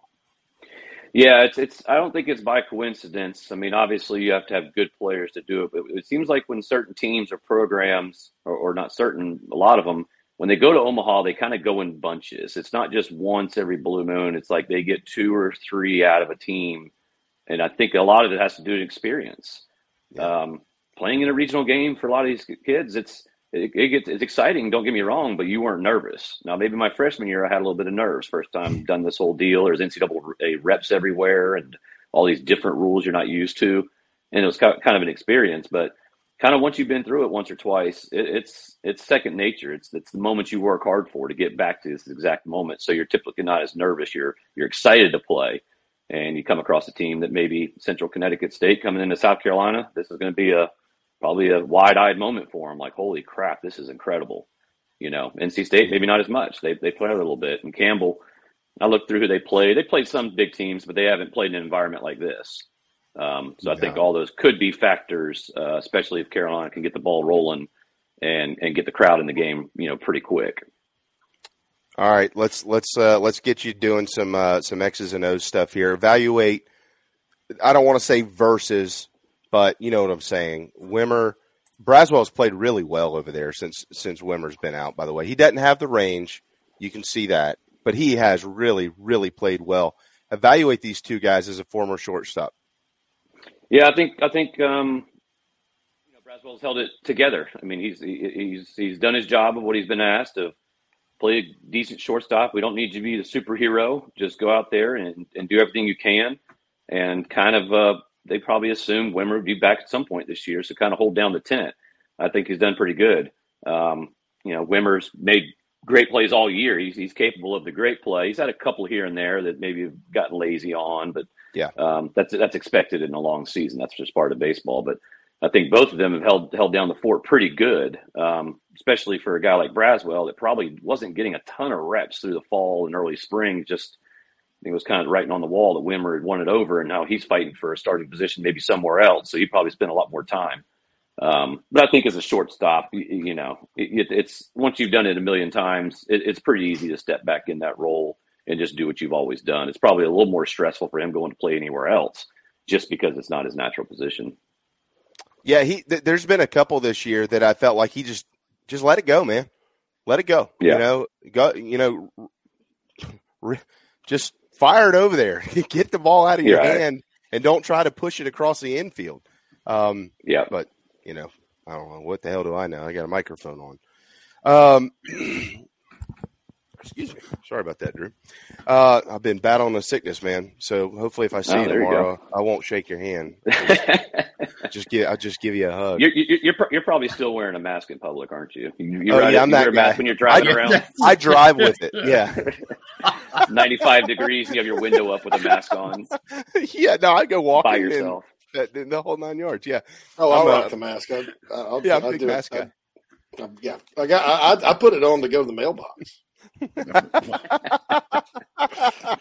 You can't be too careful. Yeah, you can. I, mean, I, I saw this lady literally were driving in her car the other day, Mm. and of course, I live in a place where a lot of people continue to mask up at all costs with a face shield on, windows Yeah, rolled up in her car, a face shield. I'm Yeah. like, eh, nobody else in the car either, man. I mean, I, I can see if it's an Uber driver or something like that, but nobody else in the car. That's crazy.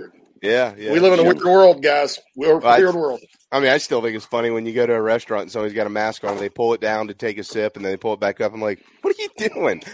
And, it, and it's like a cloth mask that like couldn't save anything. No, no. that's not going to help you. Good God. Um, before we let you run here, Drew, I, I we, we talked to Landon yesterday, and um, which hats off to him, got his team back in contention to win another one, which is crazy.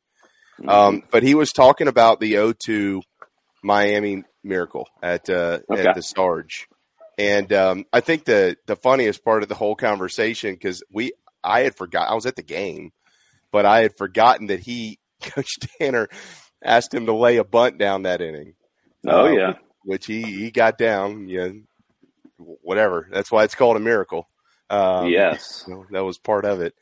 But um, I I think one of the things that that when you look back on that that moment and you bring today there's been a lot of negativity around this program and people will hear that and they'll immediately jump to defenses of well they've been terrible and oh okay that's fine. Um, the point is there's been a lot of negativity around the program uh, going back um, since really not long after coach holbrook was hired when he missed the the, the postseason for the first time and and um, and when you look up in the stands in the seventh inning or the eighth inning or the ninth inning, a lot of times if Carolina's down three or four runs, half place is empty. You know, they've just Right. quit and given up on everybody.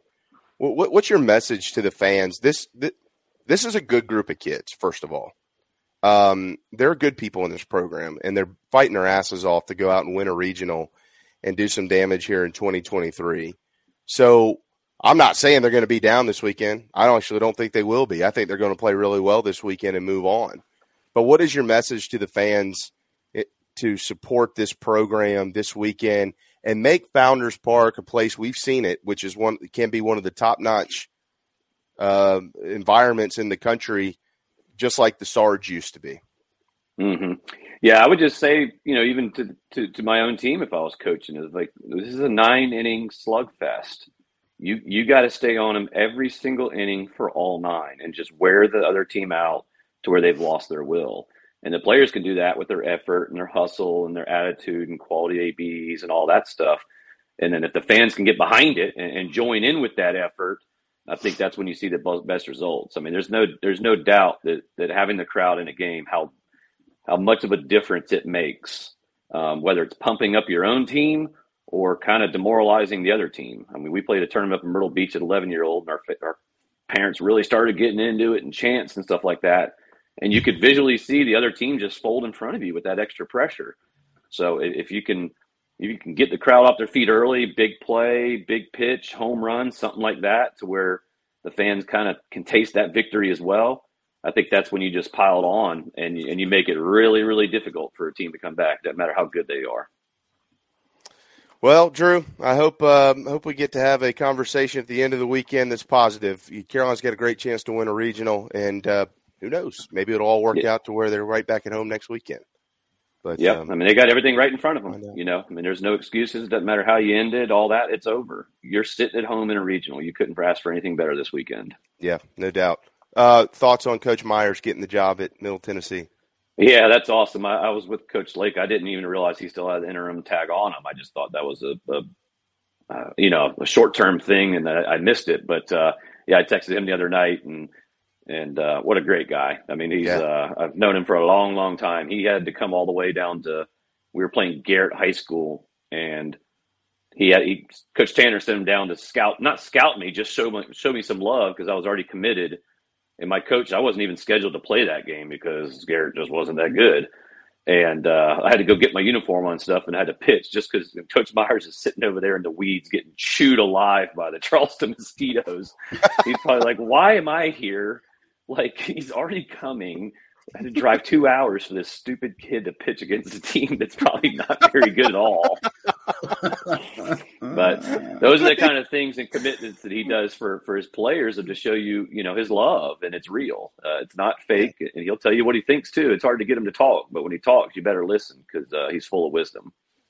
I was just about to say he's a man of few words, but the words that he does say they they have meaning and I think one of the great things I've always found about Coach Meyers is he always asks about you. You know, he's always, yeah. well, how, how, are you doing? Um, yeah.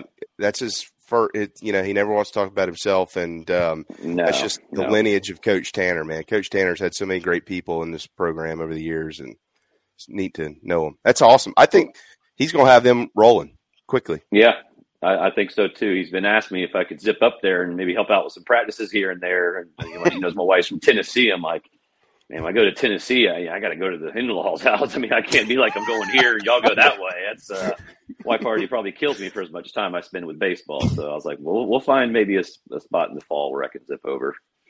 Zip over to Murfreesboro. That's that's not a well, zip, you know. Yeah, I know. That's why I got to figure it out somehow. But I, would love to go check it out and, and help him out in any way I can. Though that'd be something fun. All right, well, do me a favor. I'll, I'll, if you've got one, I'll bring cash, but I'd love to get my hands on one of those blue blue claw hats of yours. Oh, I, yeah, I'll bring some up tomorrow. If you, it's funny, we all the all, yeah, all the umpires. Uh, this is our blue one. Yeah, yeah, I want um, that's the one I want. I'll pay you for yeah. one. Yeah, we yeah we got him. It's funny, we were playing a Myrtle Beach and the umpire. Was a million game. He comes over and he's like, "Hey man, got any extra hats? And I was like, we'll see how we'll see how this game goes. yeah, yeah. and sure, and sure, yeah.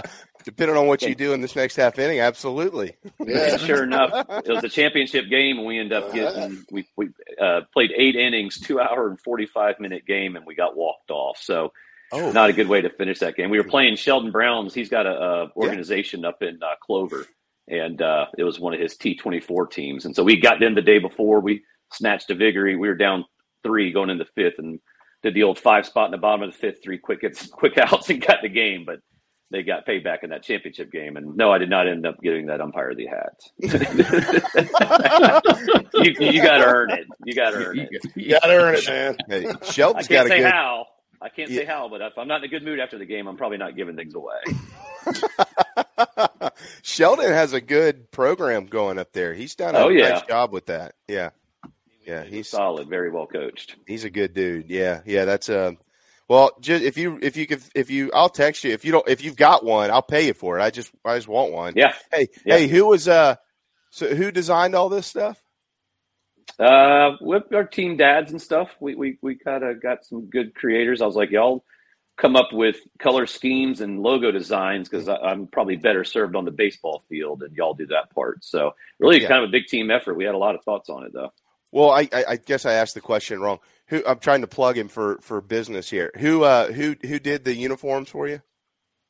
Oh, Mr. Mr. Matt Campbell. Yep, over at BSN. He uh he, he got all our we spent a lot of money with him. We had to we built the baseball field and cage nets and I mean those orders it's funny. You think about baseball and and you know, for me it's always just been on the field and but when you start talking about all the, the various things that you need to make a team run, uh, Campbell was very easy to work with. Just text him, this is what I need, and here you go. Get sent over. Yep, he'll get back to you within generally 72 to 48 days. Yep, depending on depending on the depending on the weather. yeah, exactly. No doubt. Hey, man, look forward to uh, catching up with you. I, I know we kept you a little long, but um, but really do appreciate everything, and and we'll try hard to pull those Gamecocks through this weekend. Great stuff as always, bud.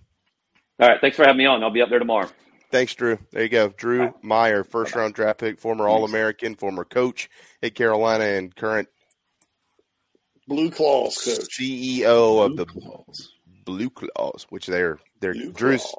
We'll have to have him on another day of uh, actually how you run a youth program and not tear kids' arms apart, um, because he uh, he's it's not just let's just try to squeeze four and five games into Saturday and Sunday. He knows what the hell he's doing, and um, be, maybe if I were a youth league baseball coach, that'd be my biggest concern. Like, absolutely, I mean, yeah, I- I- 'cause, he's know, smart about it. You can't just have like somebody's dad out there coaching anymore. Like, like back when I played, the dads.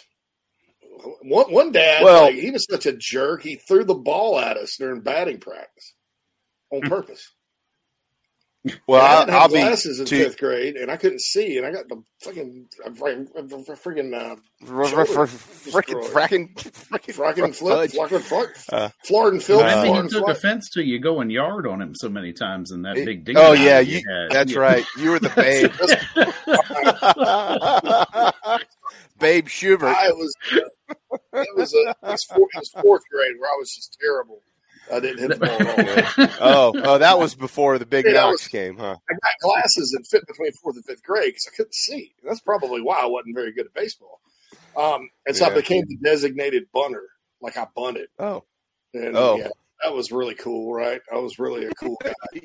Um, that's that's quality coaching there. This guy only sixth plays grade, I was square, first so. baseman and, and some dingers, and the coach's son got. Uh, Yeah. But hey, I wasn't the type of guy. I didn't have the same coach back to back years. They would trade me. They were like, "Oh, I don't want him anymore." Get traded. Yeah.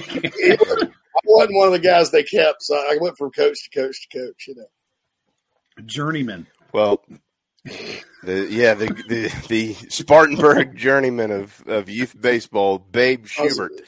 Uh, we Babe got him on our team this year. We pulled his name out of the hat. I was. on I was on All right, the we gotta hit a Pirates, timeout. Pirates, Pirates, Pirates. Because, but it was two different leagues. It was like the minor league, the fourth grade Pirates. And Then I was on the, the fifth grade Pirates were different. They were an expansion team, and then I got traded to the. I got went to the Dodgers. So Oh. I almost it was almost like playing for the Tough Cleveland to Browns, and they moved to. Baltimore. Yeah, the Cleveland Browns moved to Baltimore, but I was still with the Browns, you know. And then I got got traded to like uh, whatever the worst team in, in football is or was last year, the Bears. The Bears, yeah, the Bears. Who picked Up first? next on the JC and Morgan podcast, Tales of the Spartanburg Youth Baseball League from 1986. Uh, stay tuned for that. Speaking of, I do want to mention we had Ryan Huh. Leaf on our latest, latest episode. Awesome. I had to bleep some of the stuff out that he said, but he gets into the Mike Price thing at Alabama. Yeah. Uh, a lot of stuff I didn't realize. And he's like, I don't have a non disclosure agreement. I'll tell you exactly what happened. And uh, it's real. If you, if you if, if you like stuff like that, it's it's a real conversation. So uh, go check that out. Ryan Leaf on, on JC and Morgan. Absolutely. Uh, would uh, looking forward to listening. I haven't had a chance, but I'll listen to that on the way up to Columbia later on this afternoon. Um, Bill asked a question a minute ago. Bill, we're talking about soup pitcher. He is um, him and Robbie Lyles are the big dogs with BSN Sports. So if you need to order something, that's uh that's who you send me a message. I'll put you in contact. Daryl All right, uh, Ken Ken to Steve Sherbert and Roebuck. Nope, those are not my Sherberts. They probably spell it differently. There's a Those I have the- an Uncle Steve, but he's on my mom's side, so there's no Steve in our family. Daryl, those are the Sherberts. This is the Shurburtt family. Uh, my uncle Greg is around Spartanburg. He owns. If you ever see a, a, a truck that says Shurburtt Company, that's my uncle Greg's landscaping and uh, holiday decoration and event corporation. So All right. there you go, Spartanburg, baby. Woo! All hail the Shurburtt family. All right, when we return, uh, we'll we'll get to a couple of the things that were in the chat box while we were talking with Drew, and we'll get you primed and ready for the postseason and more. Right here on Inside the Gamecocks, painted garnet and black by a couple of painters. We'll be right back. What's up, Gamecock fans? This is Pitcher Noah Hall. If you want some delicious food for your event, I suggest visiting nanasporch.com today to find out what they all have to offer. It's really good Southern cuisine based out of Charlotte, my hometown. I hope you guys go check it out. Go Cocks and go Nanas. Are you looking to buy a new home? Kevin O'Connell with Union Home Mortgage is a local mortgage expert and Gamecocks fan servicing North and South Carolina. Whether you're buying a home, building your dream home with new construction, or turning your equity into cash, UHM's world class service will ensure you find the perfect mortgage to achieve your home ownership goals. Call Kevin at 803 906 0244 or visit UHM.com today. Union Home Mortgage is an equal housing lender. NMLS 2229, LONMLS 1772182. Electric Bikes of Charleston offers the most fun you'll ever have on two wheels. The home of Aventon, Velotric, Magnum Bikes, and more, they sell to consumers all across the state and offer outstanding warranties and service after the sale. Their electric bikes are equipped with five levels of pedal assist plus a throttle so you can ride longer, handle the heat better, but still get great exercise. Bikes are available for all ages and sizes. Visit electricbikescharleston.com or stop into their store in Mount Pleasant if you're in the low country. Electric Bikes of Charleston, powering inside the Gamecocks, the show. Hey everyone, this is Jack Mahoney from Gamecock Baseball, and Inside the Gamecocks, the show is teed up every day by travelingcountryclub.com. So if y'all love golf, make sure you guys go check out their awesome membership options and go Cocks. Welcome to TravelingCountryClub.com, your modern golf club experience. Hey folks, this is Michael Manus, former Gamecock golfer, inviting you to play more golf with a membership to TravelingCountryClub.com. With over 40 courses across the Carolinas, our membership provides you with an affordable way to enjoy a club-like golf experience. From the mountains to the coast, we offer golf courses that will challenge all types of golfers, no matter your handicap level or level of play. Plus, we offer unique membership benefits not seen anywhere else as part of Traveling Country Club. In July, we're excited to bring you the third annual Plunder on Pawleys two-day golf tournament, with rounds played at Caledonia and True Blue golf courses in the heart of Pawleys Island. Head to TravelingCountryClub.com to register for that event, and it is not exclusive to TCC members, but to become one, you can sign up and bring to life your golf game. Tee it up with Traveling Country Club, TravelingCountryClub.com, TravelingCountryClub.com, proud partners of Inside the Gamecocks, the show.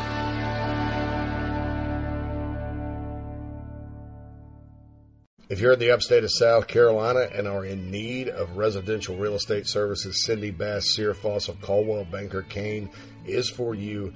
Ask her about the village at Creekside, all of her listings in my hometown of Spartanburg, South Carolina, right there on Daniel Morgan Avenue, married to a lifelong Gamecock fan. And many of our listeners have already bought homes from her and been 100% satisfied with the detail and care she uses. Cindy Searfoss, 864 414 5271, Coldwell Banker Caine in the upstate for your real estate needs. Coach oh, Joe here. And when I'm not eating average jambalaya or celebrating endless summer in Destin, I like to eat pimento cheese straight off the bucket. Mmm. And the only pimento cheese I like to eat is from Nana's Porch. It's award winning. It'll melt in your mouth. It's good on a cracker. It's good in a bowl. It's good on a piece of bread. Also, don't forget Nana's Porch has a hell of a food truck. It's award winning as well, and they're here for all of your catering needs. So get online, nanasporch.com. It's mm-mm good. Coach O signing off. Endless summer, go Tiger. The preferred sign partner of Gamecock Athletics is Signarama Columbia, and they should be yours too. A full service sign company that handles design, production, install, and service, Signarama Columbia has helped to bring to life the perfect vision for so many all across South Carolina. Owned and operated by proud Gamecock alumni, they can handle all types of signage, including interior and exterior, vehicle graphics, and more. Go to signarama.com and find the West Columbia location or call them at 803 407 9284. Bring your brand to life with Signarama Columbia and go Gamecocks. Hey man, are you sick and tired of your business computer guy? Yes, he takes forever to call me back and doesn't always respond to the requests. Yeah, same here. I'm paying him good money. I constantly have issues, and I'm worried he's not backing up my network and securing it properly. You know what, Phil? Let's ask Stone Blanton. Hey, JC and Phil, if you want a solution to your IT problems, give Heritage Digital a call. Our boy Matt Odom has a low cost, one price solution that will get you running right. Call 843-699-1001 or heritagedigital.com and ask for Matt. He will hook you up today and tell them Stone sent you. This is Cole Messina from the yard. I don't like quiet. At least not in June. No, I like to get my rest in July before the boys show back up in August to begin preparing for the next spring. I like to show off in June. It's what I was built for. I've been hosting parties like these for 15 years, but I'm not the first to do it.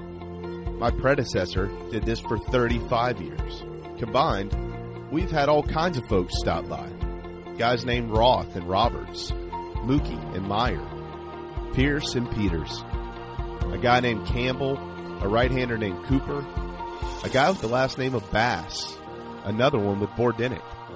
They even called one group the Killer Bees, from a guy named Landon to a dude named Smoak, Jackie, Christian, and Wingo. There was even a guy that spent a lot of time here who went by Ray. Maybe this year's dance can provide the same fun that some of those did.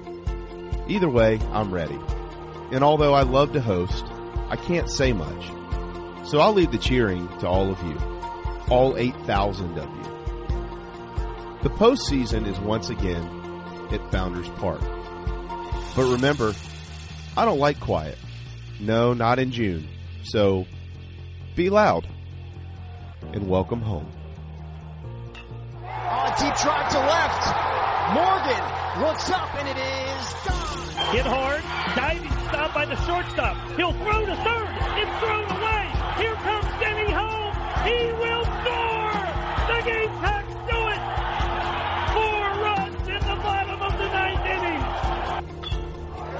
This one is driven out deep to left. Taylor to the wall and it's gone. Back to back home runs for South Carolina.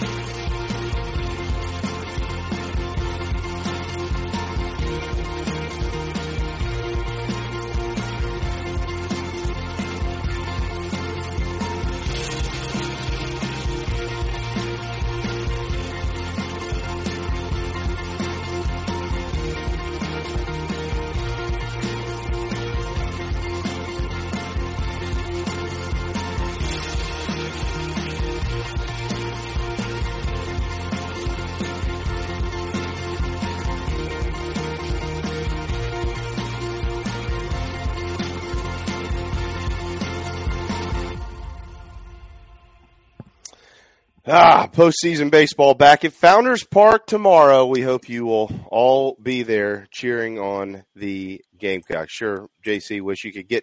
Well, you could. You could get here by tomorrow from Chicago. Mm.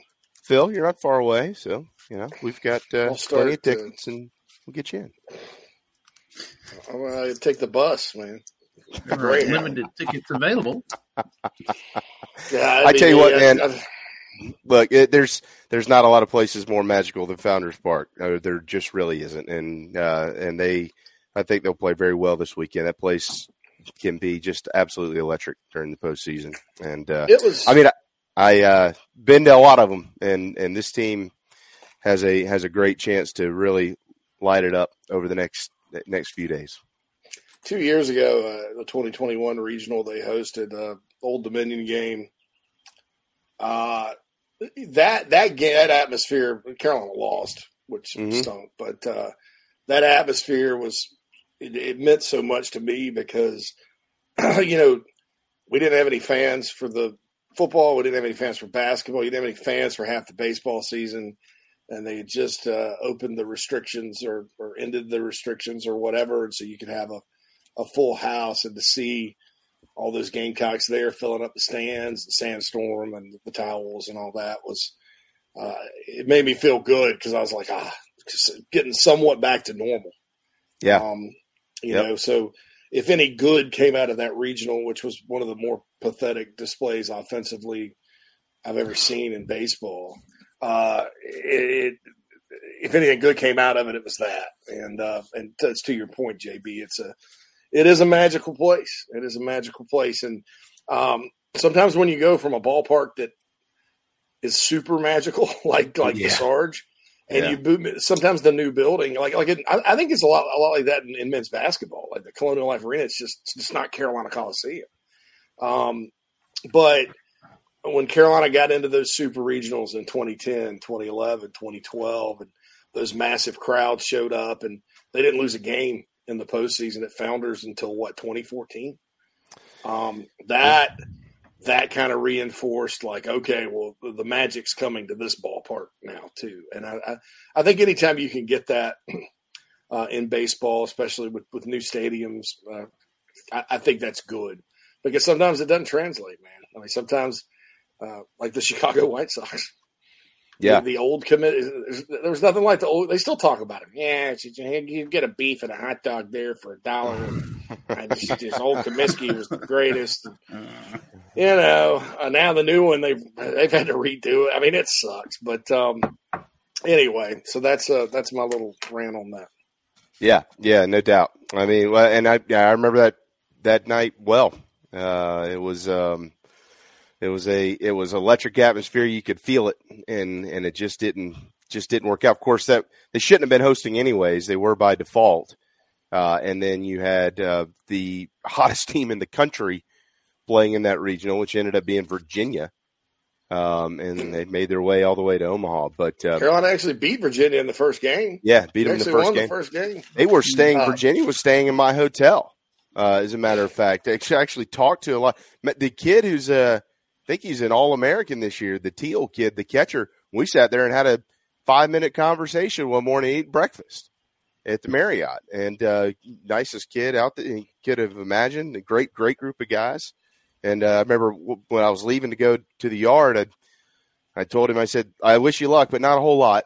Um, you know, we, we, we hope that uh, y'all have a pretty sorry bus ride home, but you sure seem like a great bunch of guys, and we're glad you're here. And then they beat us. Uh, so Yeah, that's they got all the way to Omaha. the way it And worked then out they after played the Super Oral at Roberts. Founders next week. Uh, So uh, in the chat box, Andrew asked about the Dylan Stewart teaser. That that's really all I've got. South Carolina feels pretty good about him. Yep. Uh, and there's been some interviews publicly he's that have been released around the world of recruiting, and he says a lot of positive things. And Gamecocks feel in good shape. I mean, look, uh, that would be huge. I mean, you get back to back five stars from Washington D.C. All of a sudden, you are a not only a, and keep in mind with DC and Maryland, uh, remember Joe Paterno, right? We all remember Joe Paterno, and we all know Penn State. That's why Penn State's made a living through the years. Uh, people don't realize that State College is like in the middle of Pennsylvania. So you just go straight north from DC, and you're there. And- Larry Johnson, when he was the uh, D line coach, there used to just own Washington D.C. So there are uh, elite players that come out of that area, and um, to get in there and, and, and do what they're doing, uh, that's uh, that's big. To me, that's bigger than even getting back into North Carolina. Uh, you know, because you're, you know, even when Carolina was getting, I mean, they had one class under Spurrier where they got Culliver and Weslye Saunders and Travian and Melvin and those guys, but those big hits like five star, four star guys out of North Carolina have been few and far between. You know, you start racking them up from DC, there's your out of state hotbed. And um, and obviously there's a need for more defensive ends. The state hadn't had you know a ton of them lately, like it normally does, more defensive tackles. But but uh, So you got to go out of state. And man, there- there's not a lot better than Dylan Stewart. So, um, and Krieger got his hat. So that's awesome.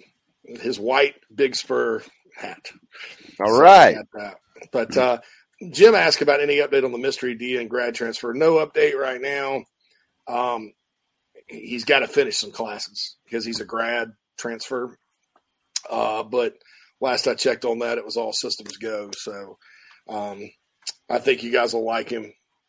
Uh, and I think he'll help this football team. Uh, I, I think Edge, even if you don't put the new guy in, if they can avoid injury, I think Edge has a chance to be defensive end. Well, I guess we call it Edge now. Has a chance to be better, more productive than last season. Mhm. And I say that with nothing but respect for Gilber Edmond and Jordan Burch. I mean, that's I think they could upgrade. Yeah. Um, Yep. I mean, I, I Geer, uh, Jasus Geer. I think it's, it's Jacius, Jacius, Jacius, not Jatius or whatever. However, I butchered Jacius. it before. I did the same thing. It's all good. Um, he uh, he's he's more productive than I'll just say it. He was more productive than Jordan Burch, and quite frankly, more impressive on film. Uh, and I know Syracuse is in the ACC and not the SEC, but they're still playing Power Five level offensive linemen. Yeah. You know, uh, and up north sometimes, or even you know, you, you you- play your Boston colleges of the world in that league, your Pitts of the world in that league, and their offensive lines usually are better than a lot of SEC offensive lines. So uh, I think Jordan Strachan has always been an elite pass rusher. Uh, and I think Carolina really missed him last year. I thought I think he was poised to have a huge season. Um, and then behind them, you got a talented guy in Umeozulu. You got the new guy coming in, uh, Clint. I, I, I don't know. It's, it's either one or two years of eligibility for him. I think it's just one. Um, and, and so I think they're gonna, you know, they're gonna have a resurgent year on the D line, and then on, the interior, like I've said before, they've upgraded their coaching with uh, Travian, and you've got a lot of guys back like Boogie and Tonka and T.J. Sanders and a, a good young player Xavier McLeod, Elijah Davis. I think is a guy you can slide in inside and outside. So I, I, I think I expect Carolina to take a step forward up front on defense this year, um, despite the uh, losses in the portal. Uh, big recruiting weekend. That we will certainly make sure we touch on that tomorrow as well. Matter of fact, when I when I hop on the air tomorrow, JC, I'll be about hundred yards from all those kids. So I'll just try to run over there and uh, let's see if we can, you know, pull one and pop them into the program. And um, do we have an intern or something we can maybe have do that, or do I actually have to do that? You have Uh, to do it so we'll, we'll we'll figure we'll figure that out. Um, If you didn't have that last half day, I'd send one down there. Son of a- Hey, our kids, our kids Uh, are out. They got out yesterday. It was the last day of school. I had a, yeah, we got a I had to like still longer. talk with them on the way. I, I had to have to take them because Nat overslept, and I was like, Yeah. "Boys, so proud of the work you've done this year. You've had a great year, Yeah. and now one of you is going to be a senior, one of you is going to be a sophomore." Okay, good talk. All right, there you go. They're staring at their phones. You know? Uh, Stay quiet during the hour. Yeah. It, it used to be when your parent, when, when you, the adults would drive, you're trying to get the kids to shut up, and now it's like there's just this, this eerie silence in the car because they're on their phone. Some of that, and there's the, the, I hate those earbuds.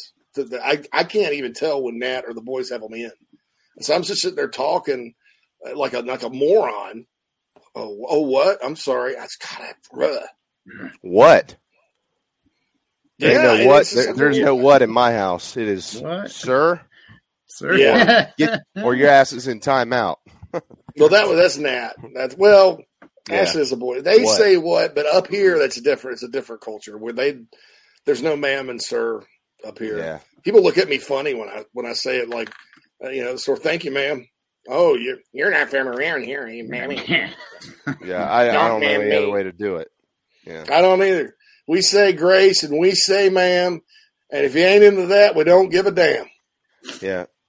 Yeah, well, speak, speaking of all that, uh, even though that's not the chief, he has sung that song in uh, 29 days. He'll be playing here, and I just can't wait. That might be the last day you'll ever see me in my life, His uh, version's because this is my 25th chief show. So I always said I'll get to 25, and I can go out from there. This might be it. silver anniversary. Or It's all is what good. is silver anniversary? it's Uh, but uh, yeah, uh, his his preaching man says it's the end of time. I mean, he's he's good. That's a great song.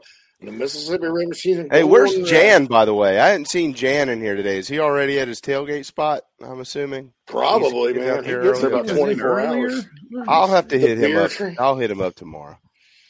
I'll, I I, I owe him because I when I saw him not long ago, I was go I had to go in check in at the press box. I said I'll come out and have a beer with you, and then I I never did. So I'll I owe you, Jan. If you come back and listen to this, I'll promise you I'll come by and see you.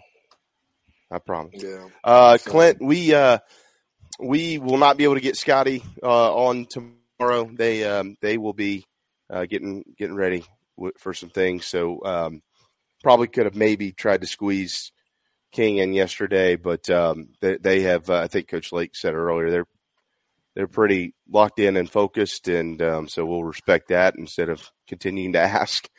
But uh, hopefully we can get them on next week ahead of a uh, Sure. ahead of a super regional. But uh, Cam, Cam mentions in the chat box too, Elijah Davis. I mentioned excited me. And the more I think about it, and this is just going off his performance in the spring game and kind of who he is. Uh, I, I would not ever say many people were as like naturally instinctive at football as Melvin Ingram. So please don't think I'm comparing him or predicting that kind of success. I think it, how you use him though, it'll be interesting to see how Travian and, and Sterling do this, you know, on the D line. I think he's a guy that can go inside and out uh, and, and cause some problems in both both areas. He, he can be a problem. So, you know, maybe, I mean, heck, we were all doom and gloom about the D line a few months back, and now it's like, man, they could be, pre- they could it's be pretty be salty. people think. Pretty salty. Better Salty. people think it is. Yeah, and here's North Carolina that's offensive line poor right now. Mm-hmm. First game under the lights. Woo. Will it be a sack fest? I don't know. I don't Oh know. yeah, yeah. I'm calling it now. I'm calling it now. Sack Jason fest. Spear has seven sacks. Seven. Uh, let's Seven. see. uh, Boogie Huntley will have uh, four sacks and 19 quarterback hurries, and uh, Elijah Davis will tackle Drake Maye, and his head will fall off. Oh, yeah, Drake Maye starts his His head will Heisman, fall uh, his Yeah, Heisman gonna campaign in week two. Our pets' heads are falling off. Yeah, it's Our over. quarterback's heads are falling off. Uh, Dakereon Joyner's going to run for 330 yards. Rattler will throw for 740, and Carolina they'll have to it'll they'll get to 99 and have to stop it there on the scoreboard because they don't have three digits. So 99 to six over North. It's Carolina. 99 to 6. Yep. Uh, 99. Gamecocks 99. Tar Heels 6. Yeah, Tech- Hey, I'm with I'm with you, Jim. Yeah, Jim. Tecmo Bowl. It's that's matter of fact. Somebody needs to bring the Tecmo Bowl back, and and they need to actually sponsor a bowl. Like it needs to be the Tecmo Bowl, and they would sell more games than they've ever dreamed of, ever. Absolutely. It'd be amazing. I just came up with an unbelievable idea. Yeah, you did. Um, You so- should have said that. Somebody's going to steal it. Before we get out of here, somebody was You talking about the. Pop Tart Bowl before the Pop Tart Bowl became the Pop Tart Bowl. Yeah, there's a there's a like that's a great July conversation. We'll have to squeeze it in later. Like, what would your if you could be in charge of a bowl? Yeah, like rejuvenating a bowl or renovating a bowl, rejuvenating rejuvenating a bowl. What would be your brand that you would go to to do that? Mm. The te- the Tecmo Bowl is it. I mean, that would that would win if you brought the game back. Agreed. Yeah. The Mr. Tecmo Bowl Edger is it. asked about the Does it work tailgate. Yeah, it'll be it'll it'll be a sort of an all day thing. It'll start like mid afternoon. Um, so yeah, you get A lot of stuff to work out in that. Uh, a lot of lot of details, but I, I'm telling you A that. I Quantrell says, uh, "Did the Gamecocks cool on Anthony Carey?" Yes. Clint talks about Braylon Russell. Look, Clint, you, you maybe just want to. He may be unattainable. Hopefully, I mean, you know, but uh, Daniel Hill, Matthew Fuller, Clint, Daniel Hill, Matthew Fuller. Oh, and Barry Sanders Jr. and Emmett Smith Jr. and uh, who am I missing? I know there was another one in Hey, there. Walter, I- Walter I- Payton Jim the third Brown. is coming. The third. Yeah, I, they're going to sign them I all. evaluated both. I evaluated. Uh, And when none of those guys commit to Carolina, we're all going to start start killing people because we're mad because we didn't fire everybody. We don't have money, and uh, the world is ending. And why couldn't we sign Dan Marino Jr. and yeah, oh, Summer's Eve, Jim says. Why did- when remind me one day. Tom Brady announced to come back. He didn't want to play for Carolina. Fire Beamer. It's Kingston's fault. Tanner. There wasn't enough Tanner. toilet paper in the bathrooms. Ray, you're fired. That's right. God, I uh, amazing. I will, I will say, remind me That's what one day to about. tell you guys the summer's eve story. I don't have time today. And Glenn, I'm not, I'm, just, I'm not picking Eve on you, by the way. I'm just It's taking it to another level. Had nothing to do with It, you. uh, it happened recently. My, my first dinner party in Chicago when I moved here. Summer's Eve story. Trust me. Mm-hmm. I met Dan Marino, by the way. I picked him up off the pavement. Literally. He fell out of a You limo. told me that story. Yeah. I said, Dan? Laces out, man. Laces out. he's, he's, got, he's got on his ripped isotoner gloves. You know, they ripped the isotoner yeah, that's gloves right. The ripped. isotoner gloves. Yeah. Isotoner Look, you didn't catch an are- isotoner across Hey. the face with a comment like that. Yeah. Laces out, Dan. Dude, when when Stephen Flint was playing at Carolina, we were sitting uh, in the stands. Uh, I think it was 08. He was the holder. He was a wide receiver, but he was also the holder. And I can't remember who it was. Who was our kicker? And he missed a PAT, boinked it. And my girlfriend, my college girlfriend at the time, we called Steven, we called him Peen. We still call him Peen. I'm not going to get into that, but we've, we've called him Peen his whole life. This is Michael's brother. And, uh, Chelsea stood up and she goes, laces out, Peen! to this day, I can't get it out of my head. It was the holder's fault. Damn Flint family can't do nothing right. Can't get right. Can't get rid. Yeah. All right. We're out of here. Tomorrow we kick off the regional uh, at 11 o'clock, right at 11 o'clock, with the voice of Gamecock Baseball, Derek Scott, joining us from, I don't know where the hell he's joining us from, but we'll be joining you at 11, and we certainly look forward to that. Teed up by Traveling Country Club and live from the Signarama Studios and built by the Barn Co., the barndominiumco.com, inside the Gamecocks, the show. We'll see you tomorrow in the postseason.